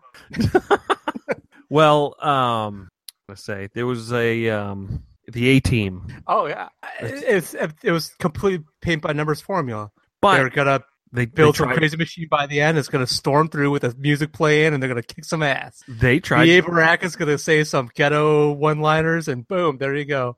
they tried rebooting that and it didn't work. Oh yeah, that movie was terrible. Yeah, I remember some people I knew was like, "Oh, I liked it." I was like, "I don't know what you liked about it. I almost fell asleep in the theater watching that goddamn movie. it was just awful." but um, yeah, television I think gets a bad. Uh, no, no pass at all because Yeah. you, you're watching almost all of that through a nostalgic lens. I just recently saw something that they used to do back in the 80s was they they would start an episode with one of the car uh, one of the actors sitting down and, and talking directly to the audience saying, "What you're about to watch is a commentary on." You know, nuclear war. Uh, you know, the Mhm. fear of nuclear war with America and Russia, and then they'd play an episode that was a message. I like. uh There's a really good one that you can watch on YouTube right now. Is Different Strokes. They had a Different Strokes episode where the father. Do you remember the father from Dif- Different Mhm. Strokes? He addresses Mr. the Drummond. Mr. Drebin. He addresses the audience at the beginning of the episode. Basically, it's a PSA. Yeah. And it's about the trappings of children not listening to their parents, and it features like this full-on satanic pedophile that lures the kids. Oh, the bike shop owner. the bike Oh, shop owner. You know what I'm talking Yeah. about? Oh, I remember that episode. Yeah, but that's that's what and they used had to do. hypnotize Arnold so he could remember the license plate of the car, so they could track and find out where they took. Or was that different? No, no, that's when the sister got kidnapped. Sorry, sorry. But The you, bike shop episode was a different one. Yeah, you know what I'm getting at. The the it started off with uh, I'm gonna hey come back here and I'll give you some ice cream and don't you know it's probably Yeah, best yeah. that you don't tell your father about you having ice cream because he'd be mad at you, not me. You was- I was going to show you this cartoon, and it was a racy cartoon. And they're like, oh, Yeah. See how Yeah. that, that cat has his pants off? Let's all let's all take our pants off. yeah, yeah. But that Uh, was that's a very '80s phenomenon. Was the very special episode yes, that that was that was born and died within maybe the late '70s, but definitely in the '80s. Because I distinctly remember the death knell, of the very special episode. Mhm. was there was an episode of the Fresh Prince of Bel Air in the '90s where they're talking about poetry or something. I don't know. And Will Smith looks at the camera and says, "If you'd like to learn more about this, go ahead and go." Ah, I'm just kidding. He just like laughs about it. Basically, just making fun of all those very special message-filled Yep. '80s sitcoms. He was just completely ragging on them. but you can't you can't watch those now and take them seriously. It's just No, not at all. and you can you can go to YouTube right now and you can look up very special episode or special 80s episodes or something like that. The different strokes one is very popular because like, the Mhm. creepy bike owner, the the bike shop owner, Bike shop, yeah. yeah, he which he's the boss from WKRP. I don't know if you picked that up, but See, that uh, was one I never watched. That catching it here and there was about it. right. You want to you want to talk about a movie that people or a TV show that people can't relate to nowadays. Let's let's go do like a late 70s early 80s uh radio Yeah. show. Kids today will be like, "What's a radio show?" Say, hey, WKRP in Cincinnati. What's W? What? What? What? What are you talking? What's what do you mean? What do you mean? There's a disc jockey that you what? do you remember why Dr. Johnny Fever got fired from his last job? Nah, not couldn't even tell you. Because he said something on air he wasn't supposed to. Mm, You want to know what word he said that he wasn't supposed to? ass Booger. booger? now that was the guy that was in head of the class, right? Head of the class. Yep. Um, See, that's another thing. He was kids can't relate also- to he was a also special in class Clue. of higher achievers. Can't have that anymore. No, no, they're all equal. Um, yeah, he was in Clue as well. He was the FBI agent at the end. also, Spoiler alert. Doctor Detroit. Doctor Demento. Doctor. Oh man, I love Doctor Mento. I love that. There's a uh, I am top psycholops. I munch on traffic cops. That was one of the Dr. Demento songs I listened to when I was a kid. I don't know why. You want to know something cool? Mm. I have Spotify, which gives me instant access to a lot of these songs, and people can make playlists that I can subscribe to, and they make playlists for all kinds of things. One of the playlists is Dr. Demento, and it's got like almost every song Dr. Demento ever did. Oh, that'd be great. Yeah, well, got to get yourself some Spotify Premium. No, I'm too Uh, cheap. I, I don't get HBO now. I'm not going to get Spotify. Uh, but that brings up a really good point about movies, television. The one uh, medium that seems to be immune from this type of phenomenon where things aren't good later is music. right, right. Uh, Now, There's- there's definitely dated music, but there is. like, you know, music that the sound is has not come back around again. It is for its time and that's it. But nobody gets sick of it per se. Right. There is uh, kind of a rebirth of disco that doesn't sound like disco, but it's definitely disco. A funky disco Yeah. style sound that is coming back around, and it it sounds a lot like disco in the seventies. But we're in 2017 and we're listening to it again, and I don't think music, for the most part, falls victim to uh, time. See now, yeah, th- that might be a problem. Like, okay, this is something when we talked about doing this topic before, I thought of, and we brushed on this on a previous episode, but I never delved into this. So I want to do, I guess maybe you can call it a thought experiment. Thought experiment. It rocks. That's the theme song for our segment. Theme song. thought experiment. Yo, Joe. Um. Anyway.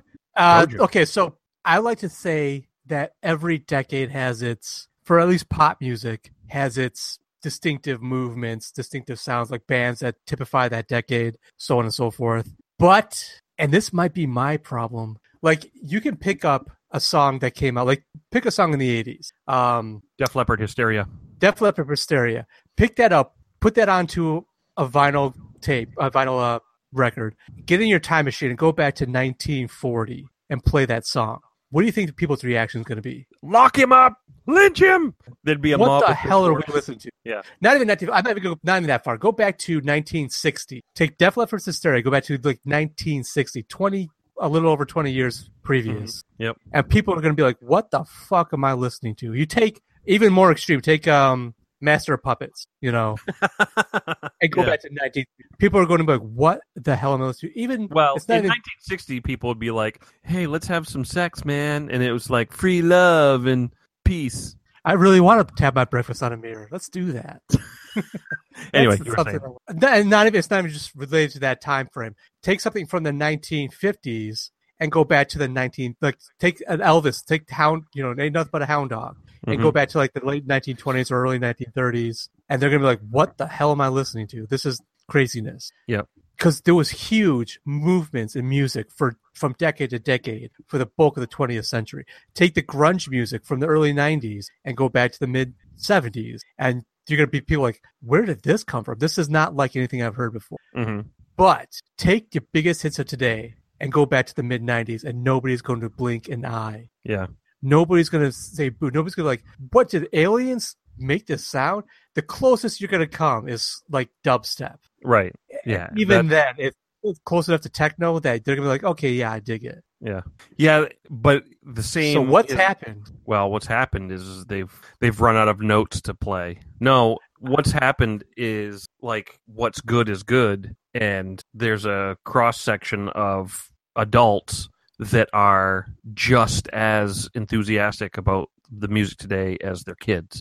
so are they influencing what's being made? Like, is the fact that adults, like the, the teenagers of the 90s or late 80s, are still by modern music influence what modern music is being made? Like, this, I, I feel like we're living in an age of the death of creativity, which this goes back to the fact that you could pick out a list of over a hundred remakes being made between now and two years from now. yeah That's this. I think this is all bundled. This maybe is a cynical old geezer, you know, this generation doesn't know what's good anymore type of thing. but I really feel like there's objective markers that you can look at that say we are living in a stagnation period where Yeah. we're just recycling old ideas and not coming up with anything new. Like the fact, like the seriously, the fact that you take a top 40 hit today, pluck it out, put it in your time machine, take it back to 1995, and nobody would even bat an eyelash is unprecedented in the last 100 years Yeah. a 20 Well- year gap like that would any any other period from 1995 to 1975 would be crazy 1975 to 1955 would be you know that gap is so distinctively different because so many rapid change did we hit is there is there a finite number like you said a finite number of notes all the notes have been hit all the combination of notes have been hit that we just cannot come up with anything new i mean i'm not even talking rock rap music you take the biggest hip hop hit from today, you put it back in 1995. They're gonna be like, yeah, okay, I got you. Same Yeah. thing. Well, I think that there there are two ways to look at it. The first way is the United States because there's there's there's domestic and then there's foreign when it comes to anything, whether it's movies, television, or music. And I think that a lot of European stuff influenced America like throughout the ages, and we're now getting to a point where Hmm. America is maybe influencing influencing the rest of the world creatively and I think that we've done it now for enough. There's enough time that's gone by where the United States has been the ones influencing, and I think that it's we've run out of gas. I think maybe it's it's time for maybe Europe to start influencing again, or you know, I and I don't know if Europe ran out of ideas and they were just gassed, and now America is the one leading the way in.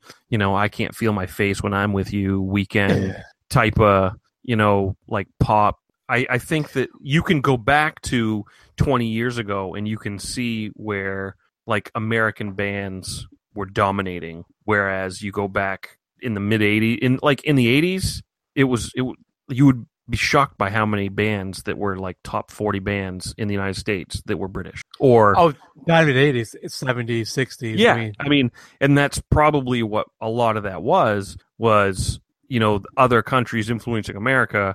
Now the tide has turned, and America's influencing everybody else, and it's just we're we're out of ideas because That's we've reached a limit of what we're able to creatively produce. well, that's a really good point because I mean, I'm not, I'm definitely not this cosmopolitan aficionado of you know other cultures and their music and stuff like that. But anything I have come across that's like the the top hits of Australia or even something like different African countries or Middle Eastern countries or like Israel or South American countries is all some variation on American rock and roll, American hip hop. Mm-hmm. Seriously, like I can I, I would not, except for it being in another language, I would not be able to tell you that this is, you know, oh, this is definitely influenced by the folk rhythms of Colombia, you know, something like that. I would never be able to say that. Like I've never heard something like this before. It's like no, they could. This could be some Puerto Rican guy in New York City singing this straight out. There's no difference between that and you know what something domestically would be made. Yeah, So I don't like we are in a stagnant period. But the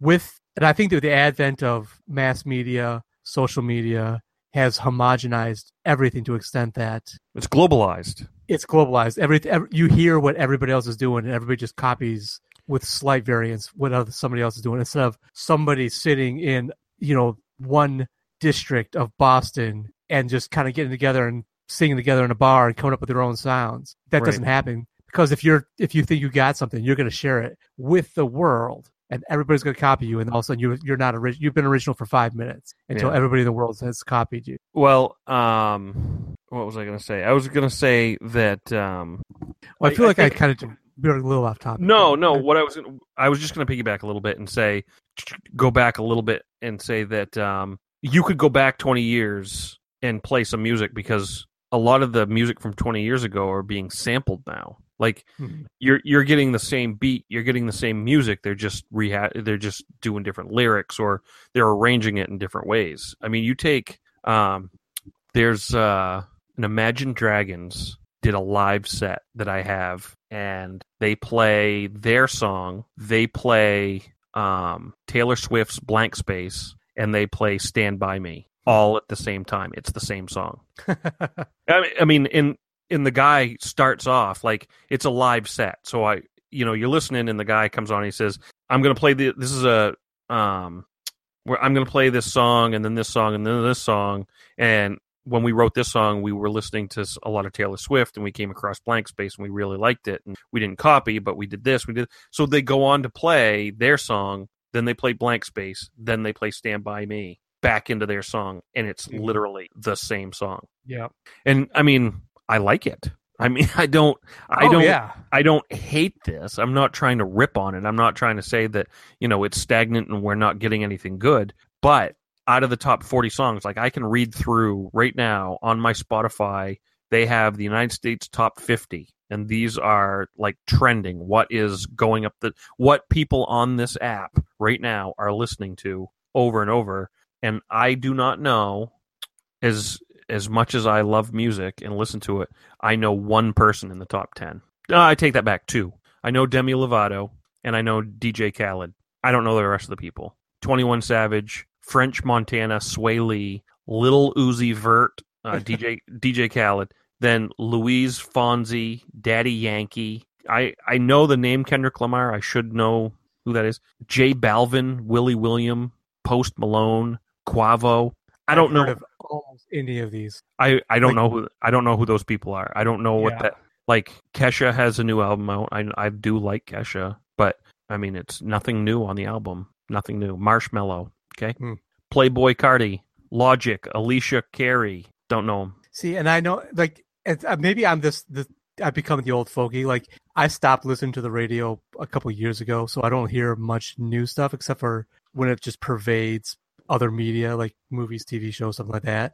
Which I've I've bought albums because of songs I've heard on different shows I've watched that I liked that were more recent that I never would have heard otherwise. So I feel like I need to get back into just like listen to the radio just to see what's new out there. But I would still be confident in saying that none of these people, like most of these people, are going to probably make some good money for a while, but are never going. They're not going to be remembered as avant-garde titans of the industry twenty years from now. No. They're going to be up and down and gone long before them because they're they have not hit a new. There's a handful. There's there's a there's a handful of people that are making music right now that'll you will remember their names. Like you'll remember Justin Bieber, Unfortunately, but yes, or And Taylor Swift, Taylor or- Swift, and Katy Perry, and Right. you know people like that. Other people, like half those names I just read to you, Yeah. you, you probably won't even know them next year. Which is Unfortunately not for them, but I mean, there's always been one hit wonders, but these are people that are not just one. Like they're big for. They'll put out albums, and everybody will buy their album for a good five, ten years. yeah, But the test of time, they're they're not going to hit it because they're not new. They're not unique in any way. the wife and I did an interesting experiment with Spotify a few weeks ago where she wanted to make playlist of the top 40 like so you go to America's top 40 you know uh, with Casey Kasem you look up what that the top 40 songs were for that year Mhm. and then we started going into week by week by week by week they're the same people like there aren't that many one hit wonders from the 80s. There are some that made it on the top 40, but you're talking like uh, Duran Duran, Bon Jovi, um, Def Leppard. the Bangles, Def Leppard. You, like you've got the same bands over and over making hit records over and over. Who knows who's who they were stepping on to get there? oh, but- this this concept feeds directly into my trivia question. Just so you know, just a, just a little Okay. taste. All right, Just just so you know. I'd like to do. You know what I would like to do next week? I would like oh, to. oh, sorry. Go ahead. I, I just I'd like to do a whole podcast on concerts, live music. Ah, I- Well, I've wanted to for a little while. I've wanted to dedicate a podcast to music, and I think that we should do it next week. And I, okay. this has been the wife and I have done four or five concerts this year, and we're probably going to do. We'll probably end up the year doing seven live shows. Um, one of them with a meet and greet with the band. So next next week, I'd like to do that. Anyway, moving on. So, well, one thing, the, the, the thing you were talking about about um, it was just Imagine Dragons did that song. Yep. Or, the three songs that bled into each other. Yep. I just I that reminded me of something I wanted to mention. This this comedian did a little a bit about uh, his name's Rob Paravonian, and he did this thing called the Pachelbel Rant, which was it's kind of popular back I don't know like 10, 11 years ago. But he talks about how Pachelbel's canon in D or whatever. You know what song I'm talking about? Yep. Played at like every wedding in the world. Anyways, if you take that and start playing it, you realize that those same chords are just repeated in almost every single pop song ever. Really? Bell's canon just gets repeated with slight variation in almost every pop song around. He and he, he has he's the whole thing. His shtick is he's got a guitar and he plays it as he's doing it. So he plays Bell and he starts playing all these different songs and just basically slightly changing the tune, but changes the lyrics so he's singing the new song. And you realize by the sound that it is exactly the same, but you know the new song every time he changes it, even though in your by your ears you're not hearing it big a difference at all. It's Yeah. actually really good. It's worth looking up. This guy, uh, wait, wait, I got it right here. I just said his name. I already forgot. Rob Paravonian's Pachelbel rant. It's worth looking up on YouTube. All right, I'll check that out. It's actually pretty funny. Um, there have been some successful lawsuits from people saying that other people have not necessarily s- copied their music, but sampled it.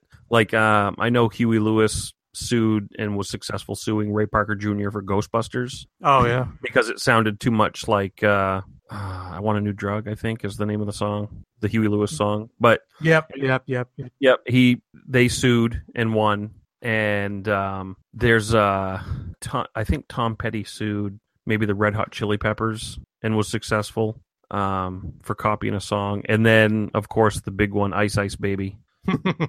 I saw an interview with um Vanilla Ice, and he even said straight out, "It's like, nope, they couldn't sue us because we changed one little beat or Yeah. something like that, Yeah, and that was enough for the law for us to say that we didn't rip them off. It was a sample." yeah, it's it's funny. There's I have a weird because I'm from the Detroit area and I have a weird relationship with Detroit area music. If it's if it's classic stuff, I'm usually on board, like Motown or like Bob Seger. Yep. But more of the modern stuff, I'm not a big fan of. Like Eminem's not bad. Not a big rap guy myself, but Eminem's pretty pretty good. Yep. But not a fan of the White Stripes. Can't stand Insane Clown Posse. Not a fan of Kid Rock. really. And one of the Is that biggest because reasons Because he's a Republican. That's what it is, isn't it? fucking Republicans. No, I, I literally bought it the bar. It was about the only song of his I liked because he just he had a, he had some rock songs, but then he just pretty much went country. It's I don't know. Anyways, and I hate country. I hate I hate country music so much. Well, remind me to, remind me to tell you something about country on the same vein as what we're talking about right now. But go ahead. But one of the reasons I lost respect for Kid Rock was uh, his song "American Badass." Yep. heavily sampled. Uh, what was the Metallica? Sad But? True. Sad but true. Yeah. Yeah.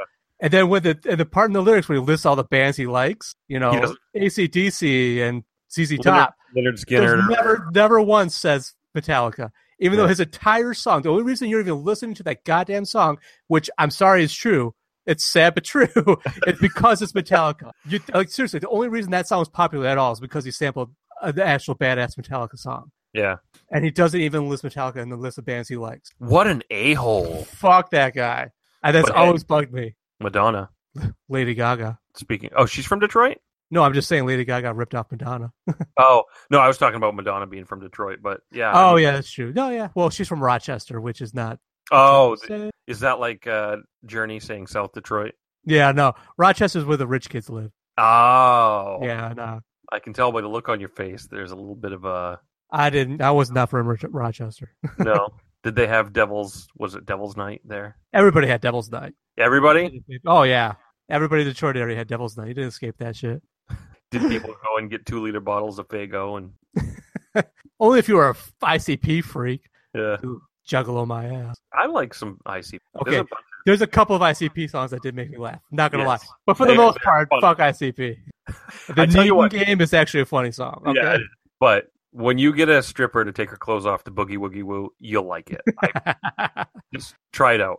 I, I have a feeling I could get a stripper to take her clothes off to most anything, so I'm not going to hold that as my yardstick. I'm just saying that if you want to start like an ICP, then that's the way to go. Ah, okay, okay. but um, there's been a little bit of controversy in the country world with the Zac Brown band. Uh, Zac Brown criticized the direction of country music nowadays. That it's all about all these stupid country songs that are winning all the awards. They're all about sitting by the riverbank with the tailgate down, you know, Ugh.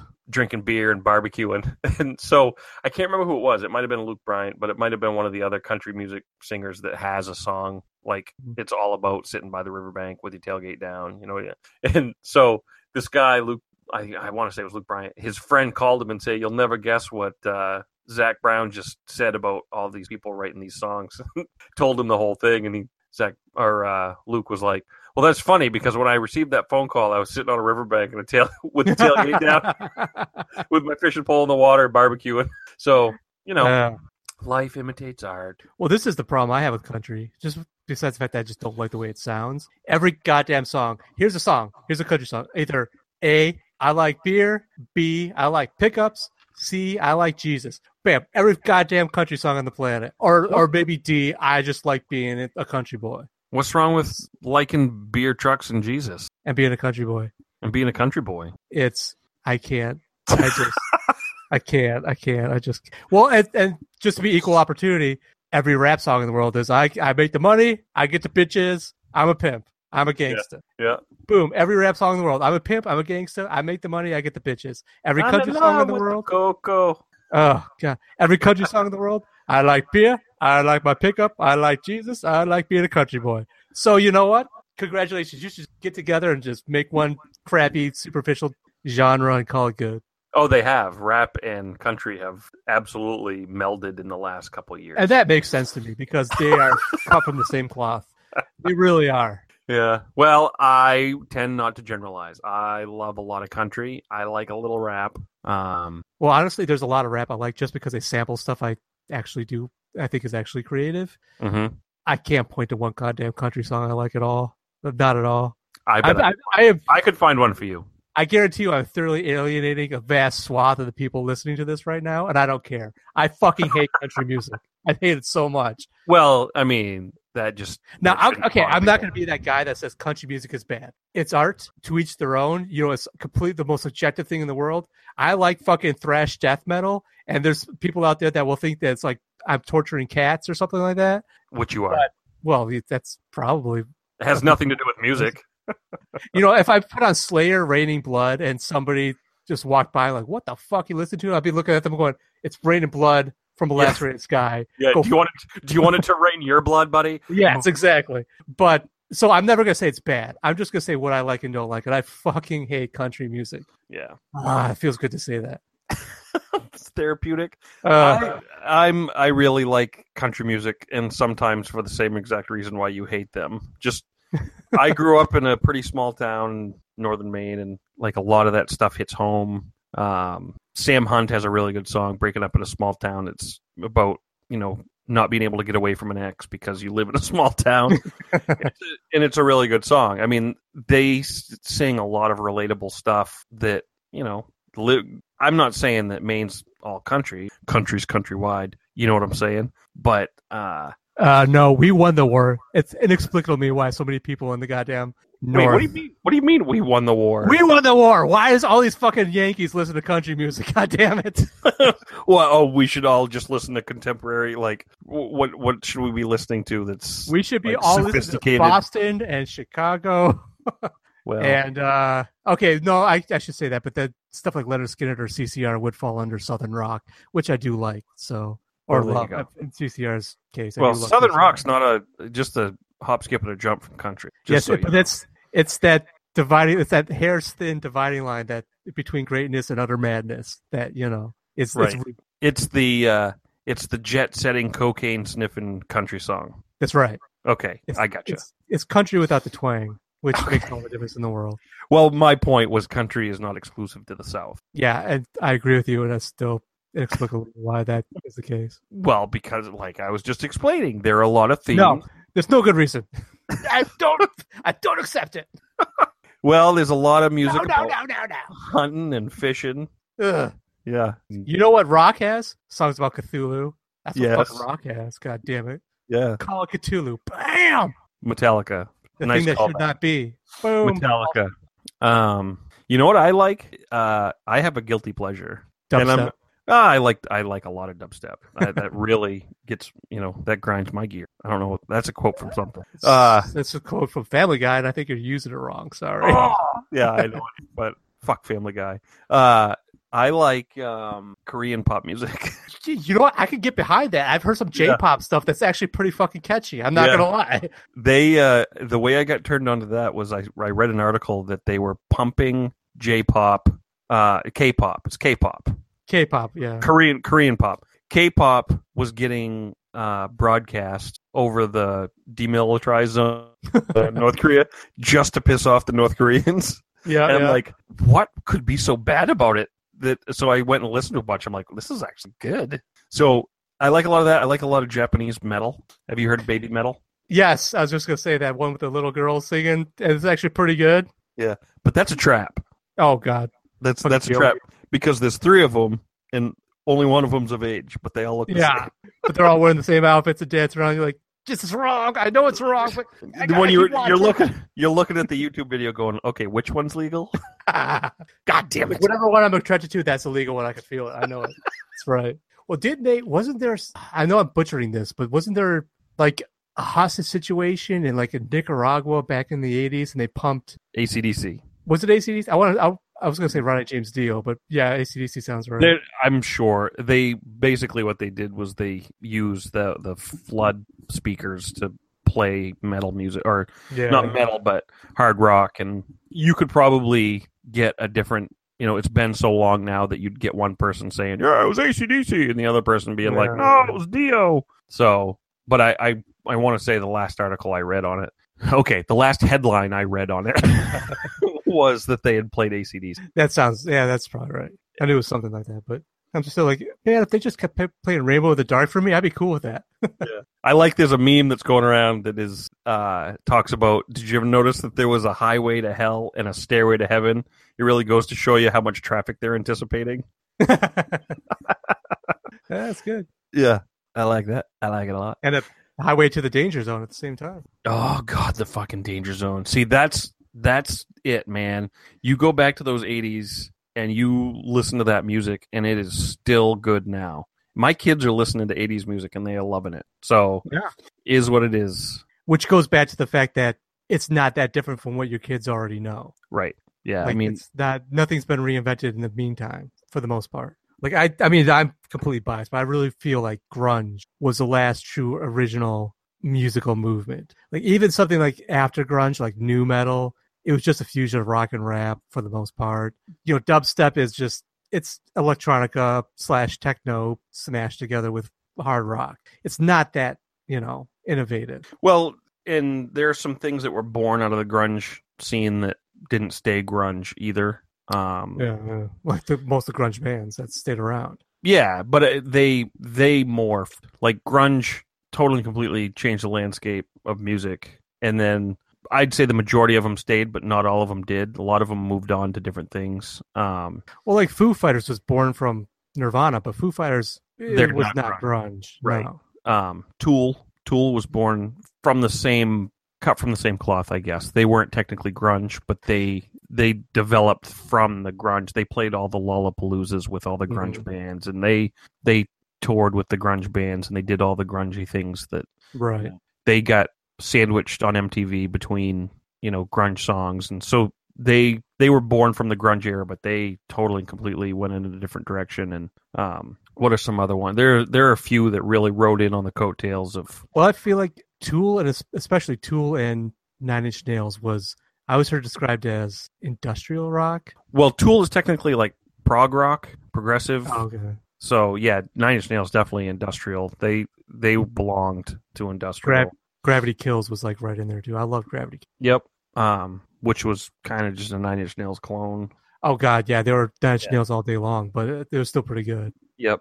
Um, but there were some like uh, Candlebox. Um, they flew in on the grunge scene, but they really weren't grunge. Yeah, you Uh, had you had umbrella bands like uh, Stone Temple Pilots or Bush or even I mean I hate to say, it, but even like uh, Smashing Pumpkins was grunge but not grunge. I don't know. It's hard to say. yeah.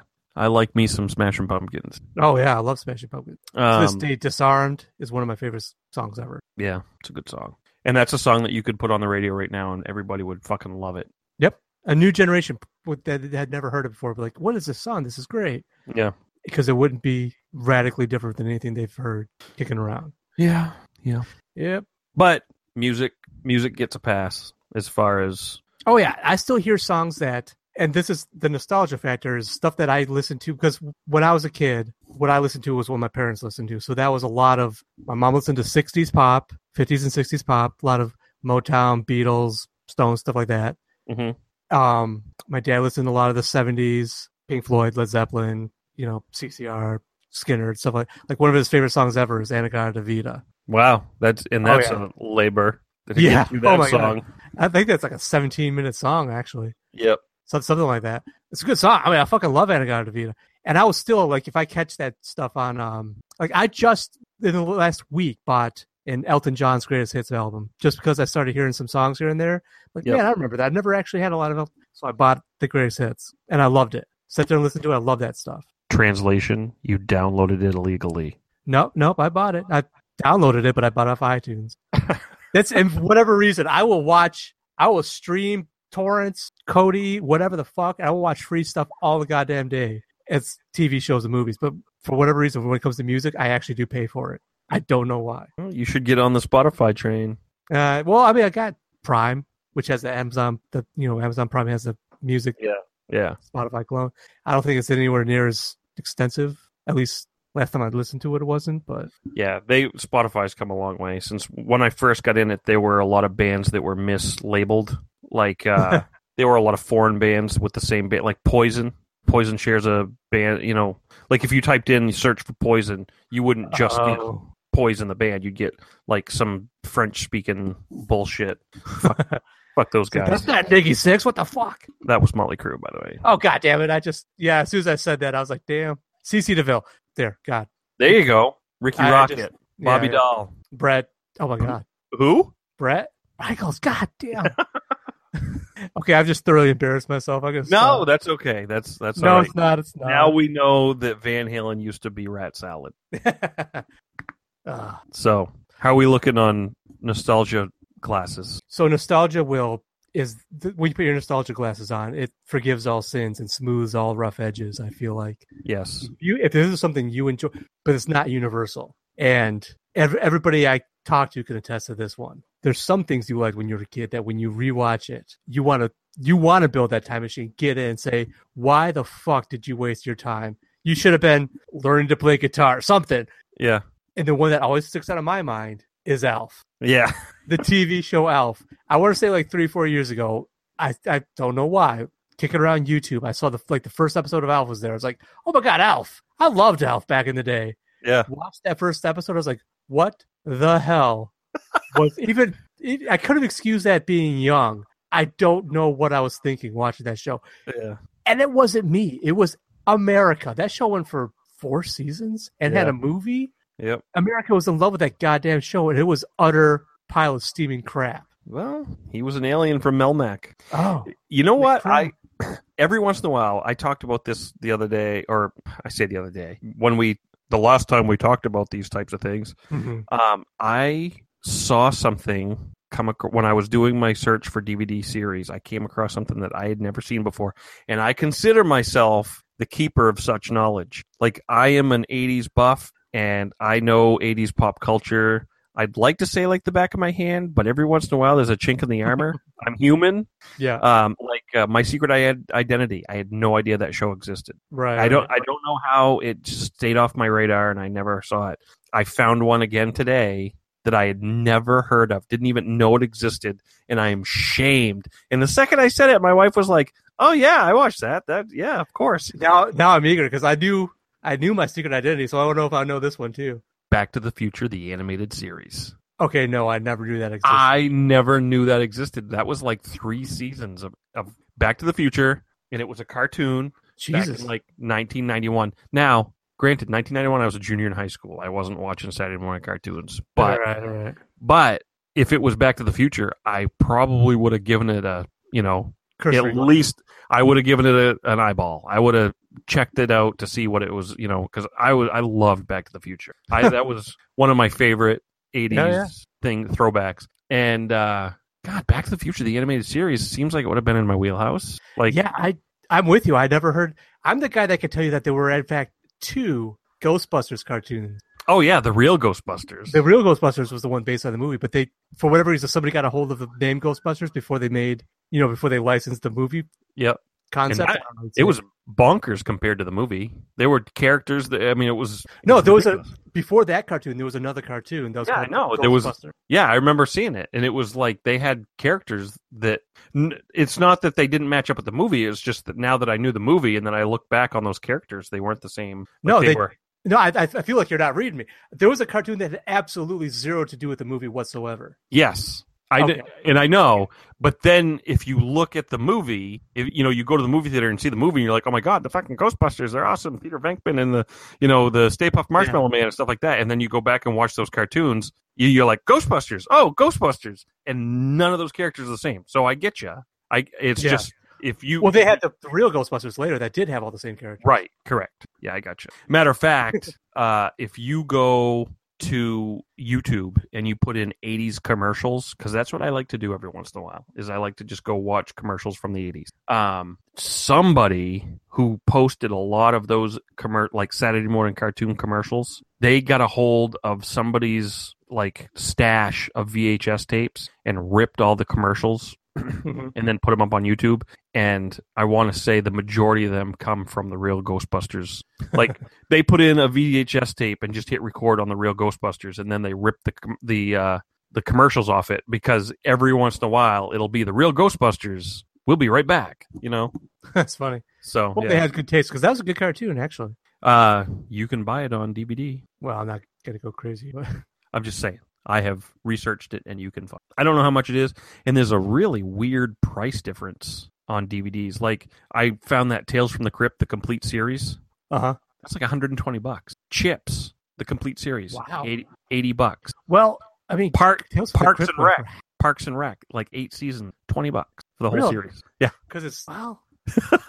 yeah. I'm trying to think it's- of a reason why that would be. Well, I mean, it's recent, so maybe they figured too many people have. I mean, you could get it on Netflix. Yeah, but they were they were old. Like uh, Magnum PI was seventy five dollars, but then uh, there was another one. I think I saved most of. I mean, value is scarcity. So if something it's hard to get, it's higher in price. So yeah, so Parks Parks and Recs, you can still, I believe, you can still stream that on Netflix. So they got to figure, okay, we got to have the prices low because who's going to buy it when they can just? Everybody already has a Netflix subscription, anyways. yeah. So Oh, there's some- buy Moron that lives in Maine, he's gonna go buy it. it. So there's completists out there that are medium purists, and they're uh, yep. they're gonna they're gonna buy everything. I just bought the Psych, the first, or I mean, the full series. I already.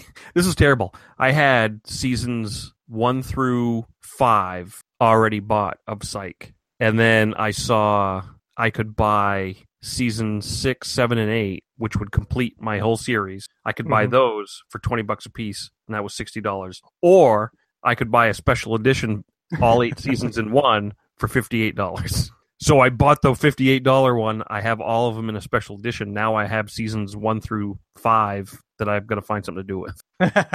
I could take them to Bull Moose, and they could be like, "Yeah, uh, we'll we'll Store give credit. you we'll give you store credit of fifteen cents." Stupid. Bunch of bastards. It makes me wonder what else is out there that should have been on my radar. I know, right? Like, I feel like I watch most of the cartoons, especially like having cable, the Nickelodeon stuff. Like, I watch a lot of the Nickelodeon stuff when I was a kid. Some of the shittiest kids program ever put on the planet, but I watched it. Now it has a warm place in my heart. Like, if, what was that show? Today's Special. I don't remember that. Oh, it was a kid show. It was about a mannequin that comes to life in a department store once the store closes. Did it murder people? I wish. Laser robots? I think it murdered my spirit a little bit. No. But it was it was it's like a sketch thing. There was a Muppet rat or something. I don't know. It was he's he, he tap danced. I it was it was dumb. But uh I watched the hell out of it and it's every once in a while I've, I've watched stuff on old Nickelodeon shows on YouTube, you know, like the intros. I'm like, I remember that. I remember that. I remember that. Eureka's Castle. Fucking Now I, Hey I remember Jude. that. Yeah, I remember those. I was a little bit old for those. I think Yeah. This was uh, yeah, I'm, I'm a few I'm a few years younger than you. Yeah. I'm not afraid to say it. five years younger than me. I don't know, I'm 39, so Four. Oh, that's right. So four year years. Four, years. Young enough to watch Eureka's Castle. Yeah, I remember that one. See, we didn't get Nickelodeon right away. We actually, uh, I don't remember. We got cable in town in '82, and I don't remember when Nickelodeon came. I remember you can't do that on television. See, that was yeah. Um, I remember I have my own secret weird weirdness with Alanis Morissette. You got to start on. You can't do that on television. yeah, Like, like for like whatever reason, it, like my Alyssa Milano obsession that I have. No, no. opposite. I couldn't stand Alanis Morissette in the nineties. What? And I will fully and I will admit this all day long. It was ir- irrational hatred. Could not point my finger. I think it was one of those stupid hipster things where, like, since everybody loved her, I was gonna hate her. Like, I Um. it was completely irrational and dumb. Okay, But all right. literally not even lying to you my best friend just texted me about this like two days ago But i don't remember why it came up in conversation he's like yeah didn't you hate Alanis Morissette? i was like yes and i still can't get over that i still kind of hate Alanis Morissette yeah. for no good reason Well, uh, maybe because you didn't know the definition of ironic that's probably it isn't it ironic? no every example you're about to give me there Yeah. you go isn't Yeah. it unfortunate yes isn't it coincidence yes ironic no it's not Um, Ren and Stimpy. good stuff Yeah, that was on Beavis and Nickelodeon. Butthead. no Beavis and Butthead No, on they were on MTV. Yeah, and again, I didn't have MTV until '93 when I I was Yeah. in the service. Jeez, there's no way Beavis and Butthead would have been on Nickelodeon. What am I thinking?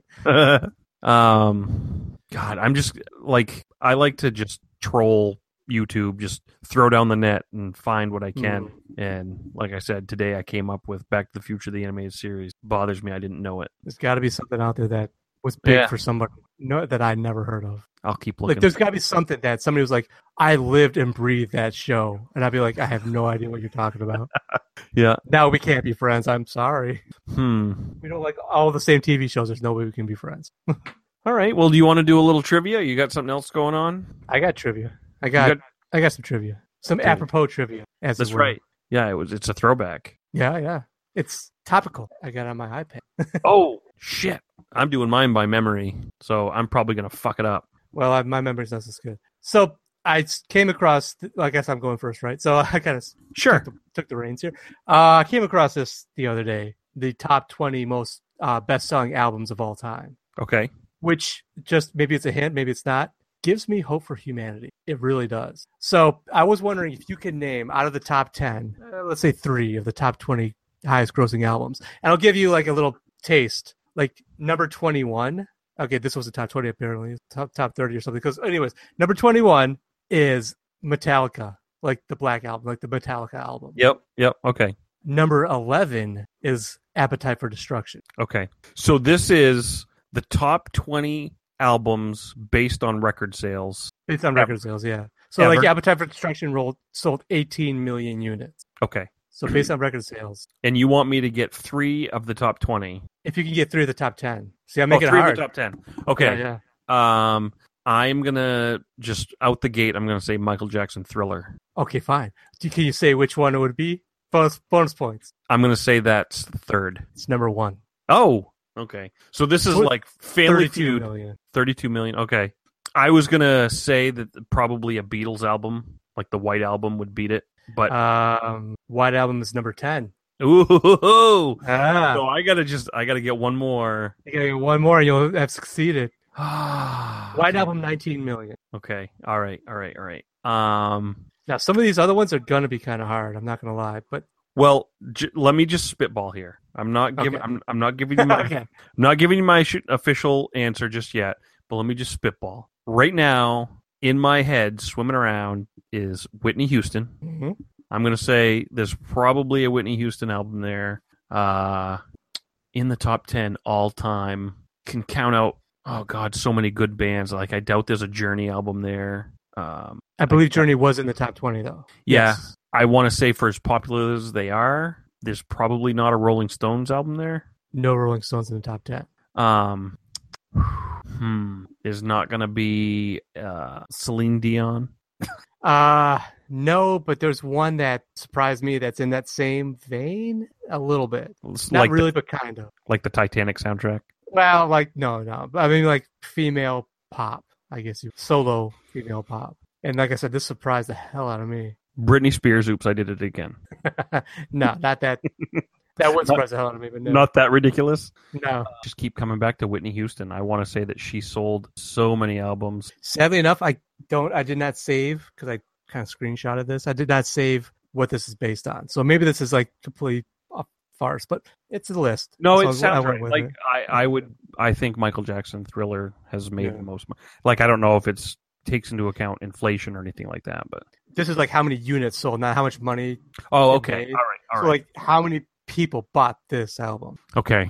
I don't have an answer. Uh, give me a second. So I have Michael Jackson. I have the Beatles. You could I could say this. Think solid classic rock. Like seriously, I was, I was surprised Oh, by how many. Oh, uh, Elvis Presley. He's not got that a, classic. Nah, he. Elvis Presley's not in the top ten. not in the top ten. I that shocks me. Think uh, the only explanation I could have for that is that the diehard Presley fans bought their albums in a period where the population wasn't as big. So by the time you got into the 70s, 80s, 90s, there's more just more people buying albums. Kiss. No. But that's the same era as some of these. Creedence Clearwater River. Uh no. Yeah, and that's not really similar to anything else in here it is. no, I'm just. Um, I'm. Wow. I don't know. Um, Aerosmith. Oh god, you that's very much in the same genre of a couple of these. Yeah, Boston Journey. Uh, Wait, didn't, I, Uh, didn't I say Journey wouldn't be in the top ten? They didn't, yeah, Journey's in the top twenty, but the top ten. uh, Who is in the same handful when you mention Aerosmith Like- usually? I'm drawing a blank. Like I've I've reached my capacity. All right. Well, I'll I'll go through. I'll go through and see if I'll narrow the field and see if you can start naming. So ten was Beatles White Album. Beating that, which is amazing to me. Number nine, Shania Twain. Oh yeah, Come on over. That. Yeah, I believe that. I don't that that killed me. Number eight, Fleetwood Mac. Rumors. Oh yes, Kind of they she they tied with Shania Twain, so they could be eight and nine interchangeable. Number seven, Garth Brooks Double Live. Yep, I believe that wholeheartedly. I guess. Now, see, this is where my spirit starts picking up. Number six, ACDC Back in Black. All right, and that was the one you were talking about as close to Aerosmith. That one and Pink Floyd's The Wall Mm-hmm. at number five, and then Led Zeppelin's Led Zeppelin 4 at number four. So you had three solid classic rock Yeah, albums right in and there. when you when you say those other ones, Garen, uh, yeah, they make perfect sense. Especially and The it- Wall. Like I would have gone to The Wall first, Yeah, I think, personally. and I have no doubt that Garth Brooks is sold. I'm I'm actually surprised he isn't higher. He's he is like one of the most sought after artists to see live, and Oh yeah. Well, some like I'm, as much as I love them, the Led Zeppelin, Pink Floyd, I'm sur- or even ACDC, I'm surprised they're in the top ten. I would, I seriously, I would have thought some bullshit like Backstreet Boys or Britney Spears would have been in there just because. yeah. Well, I'm shocked Whitney Houston's not. That that would surprise me too. Number three is Billy Joel Greatest Hits, Volume One and Volume Two. I don't. It's kind of cheating, I guess. Number two is the Eagles' Greatest Hits, Yeah. seventy-one to seventy-five, and then number one's Thriller. So you got two of them. You got boom, boom. You got the bookends for that. But like I said, this made me feel better because a lot of these are really good goddamn albums, and the Right. fact that they're outselling stuff like you know Backstreet Boys or Yep. freaking Brad Paisley or some bullshit like that, like Brooks, whatever. But Mike trivia questions nowhere near in depth. okay, well hit me. Total superficial. You'll probably. I don't know. I don't want to put any pressure on you. Uh, there is one number. One number. When spelled, the letters that you spell with are in alphabetical order. Okay, one number. What number is it? Uh, uh no, I'm, gonna go through all the numbers. Let's see. One, no. Two, no. No, no, no. Six. No. God damn it. Uh, S does not become four I. Uh, this is probably like it's probably five thousand four hundred thirty. no, it's not. But if you sit here and count, It's gonna take a while. We'll be here for a minute Uh, or less. eight. No, no. Okay, I, I'm gonna have to sit there and count, so it's gonna be tedious. What do you got? What do you got? What it? let me. It is. Uh, if you count by tens, you'll get it. Oh, okay. No, it's not helping me. it's not. 20 no 30 no 40 no 50 Yes, forty. f-o-u No, F O R T Y. oh god you're right because i'm thinking of four Thinking of four. F O U R. Yeah. yeah that's i'm visualizing that Yeah. goddamn 40 now i have another reason to hate 40 jesus Uh, I next year when i turn 40 i'm gonna be like you know what i was cool with it until tom made this trivia question that i fucked up on that made me look stupid glad I could fuck up forty for you. god damn it i teach i'm a teacher and i couldn't spell 40 right I was, I was literally gonna spell 40 f-o-u-r-t-y Uh, I should have. I should have left it at that. God, like, nope, I'm not going to tell you the answer just because you don't deserve the answer. You should, you should have. You should have left me flapping in the wind Hmm. Like I do at the beach. um. Ugh, Anything else going on? Not much. I I'm rocking my um, noise cancellation earphones. Oh yeah, the reason I bought noise. The reason I bought those was I playing a new video game called um, and the whole shtick is that it's supposed to be. It was made by people that consulted with mental health experts to try to recreate what it's like to have like schizophrenia. Oh Jesus. So, so you play as a character, this the Celtic girl that's going up to, into Scandinavian country to do something. I haven't played that much, but you're constantly hearing voices and kind of seeing like hallucinations. But they say if you play with headphones, like I'm hearing like this one voice telling me to go this way, but no, don't go that way. You're gonna die. And then another voice saying, "Why are you doing that? You should do this." And another voice laughing at you, and it's just bouncing around between your ears and whispering from one corner to another. It's kind of creepy and weird. Not gonna lie. Yeah. You you're playing with the lights on though, right? Ah, yeah, just because I can't see the keyboard that well. I But uh, it's not. I mean, it's not a horror movie or horror game per se, anyways. But it's supposed to recreate what it's like to be like mentally ill, and it's kind of it's kind of weird. I'm not that far into it, but it's kind of like, what the fuck is happening here? Hmm. So it's uh, it's it's an interesting experiment. It's, it's unique and innovative. I'll give it that. yeah, I uh I haven't been able to play any video games in the last two weeks. Almost Just three weeks? Yeah. Oh, I've been I've been playing that Legend of Zelda yeah, Breath of the Wild since March. That's pretty much the only thing. I've played since March. uh, Yeah. you poor people with lives and you know responsibilities. Yeah. I don't so even know what that must be like.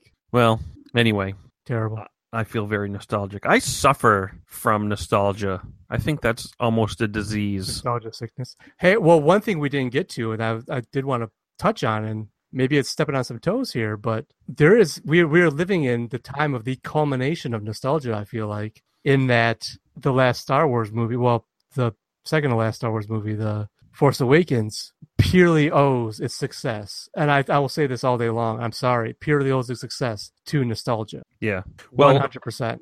I I think if you were to really peel back the layers on that, there's this Hollywood doctrine of when group A reaches this age, they'll be ripe for the picking. Yeah, yeah. And I think that that they I really became aware of that when the tra- the first Transformers movie came out and the first trailer for Transformers came out and it showed Optimus Prime like walking out of a pool and it was holding a My Little Pony or something. Uh, you know what I mean? And it was it was like so in your face, like they made the sound that the Transformers make. You know what I mean? All that the stuff. original guy to do Optimus Point. Yeah. Optimus Prime come And- back. And I was like, they really want me to spend money to see this movie. And then I was like, yeah, Transformers, My Little Pony, like all these 80s references, like they are capitalizing on me reminiscing on my childhood. That's exactly Yeah. what this is. And that's that may have contributed to the fact that I didn't like it that much, but I wanted it to be like an 80s style where they definitely didn't do that, but you know that's that's what hollywood does this group is now old enough to spend their money on us so let's do it So, what do you think in another 15, 20 years is going to be getting the reboot, the remake, like that's around today or maybe like five, ten years ago? well there'll definitely be a matrix reboot that it'll that will be Well, uh, yeah, but that'd be coming sooner rather. I'm, I'm talking the stuff that's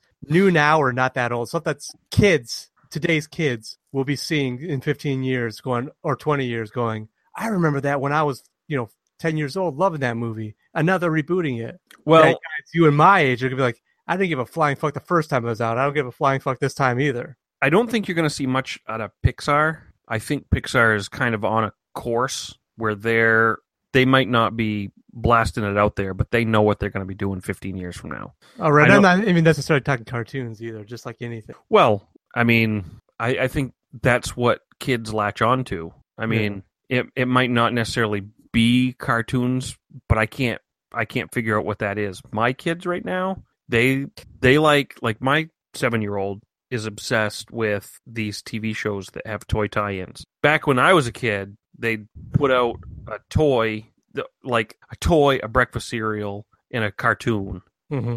who who knows which came first, chicken or the egg? I don't know. Like, but Mr. T from the A Team had a cartoon. He had a breakfast cereal. He had a TV show. You know, he had action figures that you could buy. Um, Star Wars was very successful because they put out a, a line of toys that were very representative of the Yeah. movie. You know, they were high quality toys that really matched. And that was the first. I want to say that was the first time. I'm sure it happened before that, but that was the first time that it was truly capitalized on that they made a movie and then they put out a toy and so now like it's almost flipping where they have um, a toy line that they make cartoons out of Mm-hmm. um, they have two sets that my daughter really likes one is the monster high and the other one is uh, something else i can't remember but it's along the same lines it's barbies it's it's just Sure. it's toy dolls.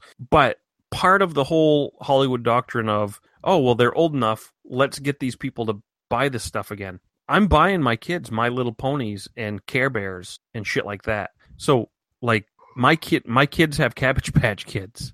My kids Really? have Care Bears. Yeah, my kids have My Little Ponies. Still around. Yeah.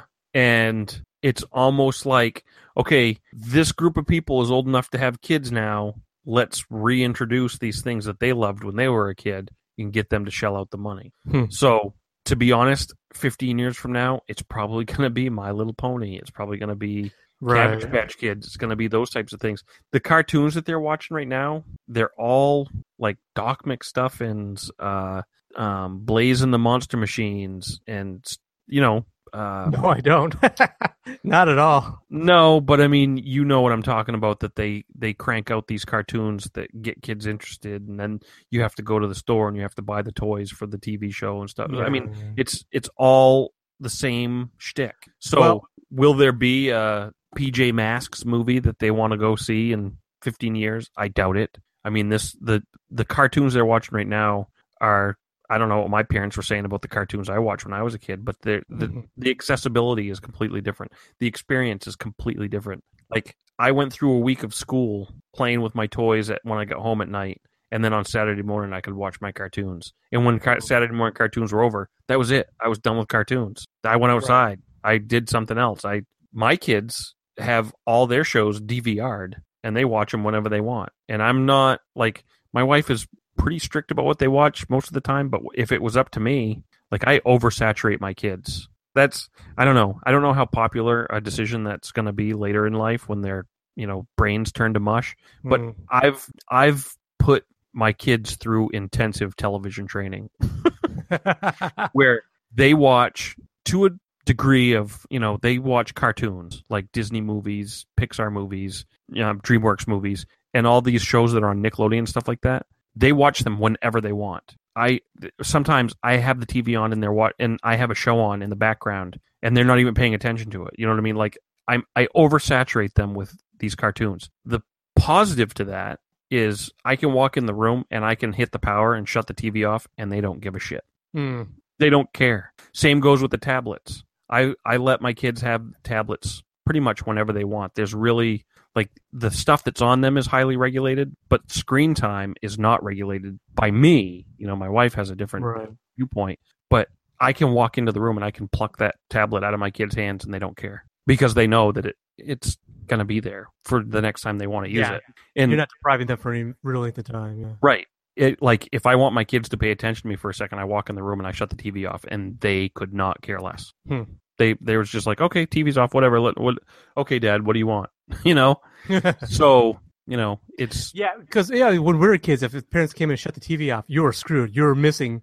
yeah. Oh yes, However long the TV was off, that's what you were missing. yes, Whereas you shut the TV off your kids, like okay, we'll just pick up exactly where we left off. yes, I'm not missing anything. yes. And if I want to rewatch that show completely in another 20 minutes, I can if I want to. Right. But that's what I've bought from my kids by letting them watch as much TV as they want. That's that's what I've purchased is the ability to take it away whenever I want without any complaints. Huh. So Yeah, interesting. Different dynamic. Yeah, that that and just for the fact that I'm lazy. and they say, "I want to watch this." Okay, turn it on. But that's the way I was. You know, that's you're not going to bug me, you go right ahead. yeah. I mean, and that's what my parents did. They they didn't highly regulate me, and I didn't turn out to be that crazy. Yeah, I mean, my parents, we had a certain amount of TV watching time. You know, I'd come back after school, we could watch cartoons until supper. But then it was my parent, and the, then it was you know my parents got the TV. It was their time to watch TV. Yeah. They watched whatever primetime stuff they wanted to watch. But we had video games, so that was fine. Yeah, Like once my parents started watching TV, we started playing Nintendo. Yeah. So yeah, and looking back at it, that that's I'm not I'm not faulting my parents at all, but I wish I would have had. I mean, youth's wasted on the young. I wish I wish I would have put down the goddamn controller and taken up, you know, learn how to play guitar or learn how to fucking fix a car or something. You know, something crap, something I could have walked away with instead of. Hey, that one time I beat Metroid. Yeah, that was great.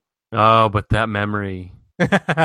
See, that's what I'm talking about. Is I suffer from a disease called nostalgia Oh yeah. because I wouldn't trade that for anything. I love. I I hold it in the highest esteem. I it's a badge of honor when I. Here, here's the thought experiment for you. Everybody has this moment where they think, okay, if I could relive my life, what would I do? So if you could take your adult consciousness, all your memories, and beam it into your, I don't know, let's say 13 year old self or 12 year old self, would you take the opportunity to sit down and watch all the same TV shows you watched just to get that thrill again? You know, watch, play the same video games you played. Having having had a lifetime's worth of memories already doing that, would you redo it again? yeah, probably. See, I am the opposite. If I could take my consciousness right here, right now, and beam it into my 13 year old self, you know, wake up and realize, oh my God, it is, you know, July 1st, 1991. I'd be like, holy shit, this is it. This is where I could turn it out. This is where I'm going to learn how to play guitar. I'm going to fucking take some martial arts classes. I'm going to go down the basement, and lift some weights, and be a badass. Like, I, I, I would I would watch my brother playing the same old games I played a hundred times. Like he'd be like, "Hey, you want you know see if you can beat my score, Mario?" I'd be like, "No, fuck that." Okay, Uncle Rico. You gotta Uh, go throw that I football. know, over right? I would be I would be that sports star. I would totally like I would grab that crystal. Fucking yeah. Um, But yeah, I mean that's what I would I would like I would I would be that guy like nostalgia only takes me so far that I would not want to relive it 100%. Having already lived it, I can look back on it fondly, but I can recognize that there was better ways to use my time. yeah, And I would if given the chance I would redo it like so much. there's probably less that I would do since I had already ex- experienced it. But if you could tell me right now, I could go back into my 12 year old body and sit in a movie theater and watch Back to the Future again for the first time. Fucking right, I'm doing it. So yes, exactly. That's a one-off. But the, True. the day in day out watching the same TV shows, playing the same games. No, like yeah, I would go back to the theater and be like, oh, this is I, I forgot what it was like to watch Goonies in the theater. You know what Yep. was like to watch? Oh, that my homework that I I did today. Man, we we did trivia way too early. Holy crap! Oh man, that's all right. What? So the nostalgia button that everybody likes to tickle, at least in our circle, was uh like kind of two things was like a Stranger Things, the TV show. Yep. Hit all that nostalgia, like, and I love that TV show, but that was purely based on remember all the stuff from the eighties that you loved. We're gonna throw it all together in one big thing, Yep. but it worked. But the other one, Super Eight. Oh, did you go back and watch Super Eight? I rewatched Super Eight today. Yeah. Still not doing it for you. Still me. didn't do it for you. Yeah. I there was parts of it that I recognized. Like it was kind of the, the banter between the group of friends was pretty cool. Like it reminds you of your like they did that right. It reminds you of your group of friends how you could just rag on each other and it's still it's Yeah. still cool and all that stuff. But I'm just sitting there and I did not it did not trigger anything nostalgic in my mind. yeah. And I know that's exactly what Steven Spielberg and J.J. Abrams were trying to do. hmm And I feel like all they did was do that for themselves and that narrow band of people that did use Super 8 to make their own Yeah. you know, fake, you know, kitty movies. And I'm, I'm like, I just don't I'm like. For me, it's a mediocre alien movie with some kids that are kind of reminds me of me and my friends when I was a kid, and that's about it. I can see that. It- Like for everybody that puts that up in the same breath as Stranger Things, I don't, I, I can't even put my finger on it. Stranger Things did it right, whereas Super Eight did not, in my book. I can see that. one of the things that I can I can tell you why, or or at least one of the things is in Stranger Things they acted like kids. Yeah. In, in Super Eight, it was kids acting like adults. Yeah, it really was. Like they were a little, uh, at least both of them were a little too sophisticated in their Yeah. sensibilities. Exactly. Yeah, stuff like that. Yeah. In Stranger Stranger Things, it was like literally what would happen if the kids were thrust into a fucked up situation. right, like to do- somebody hurts themselves, they're putting leaves and dirt on it. You know, Yeah, yeah. if somebody like wrecks their bike or something, you know, they're what rubbing it down with maple leaves. Like, oh, I don't know, maybe this will work. yeah. Well, This- yeah. I mean, Super Eight had okay. We need to get this train, so we're gonna concoct this fairly elaborate plan to pawn off my sister on this one guy, so he can drive us, so we can get to this place, and we're gonna, you know, it's just no kid at twelve year old or whatever age they're supposed to be. I can't. I'm, I'm horrible at judging ages of kids. I don't know. I'm Your Honor. terrible at it. You're- I swear Officer- to God, she I'm- looked thirty to me. yeah, I'm just I'm not good You at can't it. tell me she's 15. Ah, yeah. it's- Jeez. I, no, seriously, I'm terrible. at it. I feel like a creepy old fool. Anyways, ah, Well, I'm glad you went back and at least gave it another try. I, I did, and and I I, I did appreciate it a little more than I did the first time, but not enough to make me salvage. I'm not gonna like reverse myself on. It was definitely a jerk off session for J.J. Abrams. Yeah, oh, big time. Yeah. So yes. Oh, my example of what I think is going to be remade that kids these days or young Mm. people these days we're going to go Yep. gaga, and you've already seen it once. Is uh well Power Rangers. Yeah, yeah, when Power Rangers was big, I was a little too old to appreciate. It. I, I did. I kind of. I remember sitting there like watching. this, like, what's this about? Okay, it's a really cheesy knockoff of all these old martial arts movies from the seventies. yep. Gotcha. It's Voltron meets you know kung fu with some really goofy puppets and crap like that in there. All right, didn't do much for me, and now they've remade it. So we've hit that point already. Where in my age, something that was too young for me has already been remade. But I think in the future, shit like um, uh, well, I think the probably will remake like an Anchorman or Spy Kids. That's like a good example. Yep. Like they're gonna remake Spy Kids, and a bunch of twenty-five to thirty year olds are gonna go fucking ape shit about it. Yeah. Seriously. Yep. Uh, I see it, and that's just that's the way that's the way they do shit. That's the way they make money is by making the things that are old new again. But, but that's what's coming. That's like for you, for guys like you and me. That's what's coming is the remakes of stuff that we didn't give a shit about the first time around. Yep. and that's going to be a weird, weird feeling. And that I don't know. I'm not looking forward to that point. Like I said, Power Rangers is close. It's borderline, but yeah. And that's because you're almost forty. God damn, fucking forty. F O U R T Y forty. All right. Well, if you don't have anything else, you should probably wrap this up. All right. Well, I'm Uh, Mr. 4T Bob Scully. Forty. Okay. Like Mr. T, but with a four. See, see what I did there? Well, I pity the fool that doesn't know how to spell four. And this is uh, jerk off session. Abrams saying, jerking off, jer- sign it, jerking off, and signing off. Dipping in that Monday milk, and we're not going to ask where that milk came from. No, better not. Hmm. All right, see you later. Goodbye. Bye.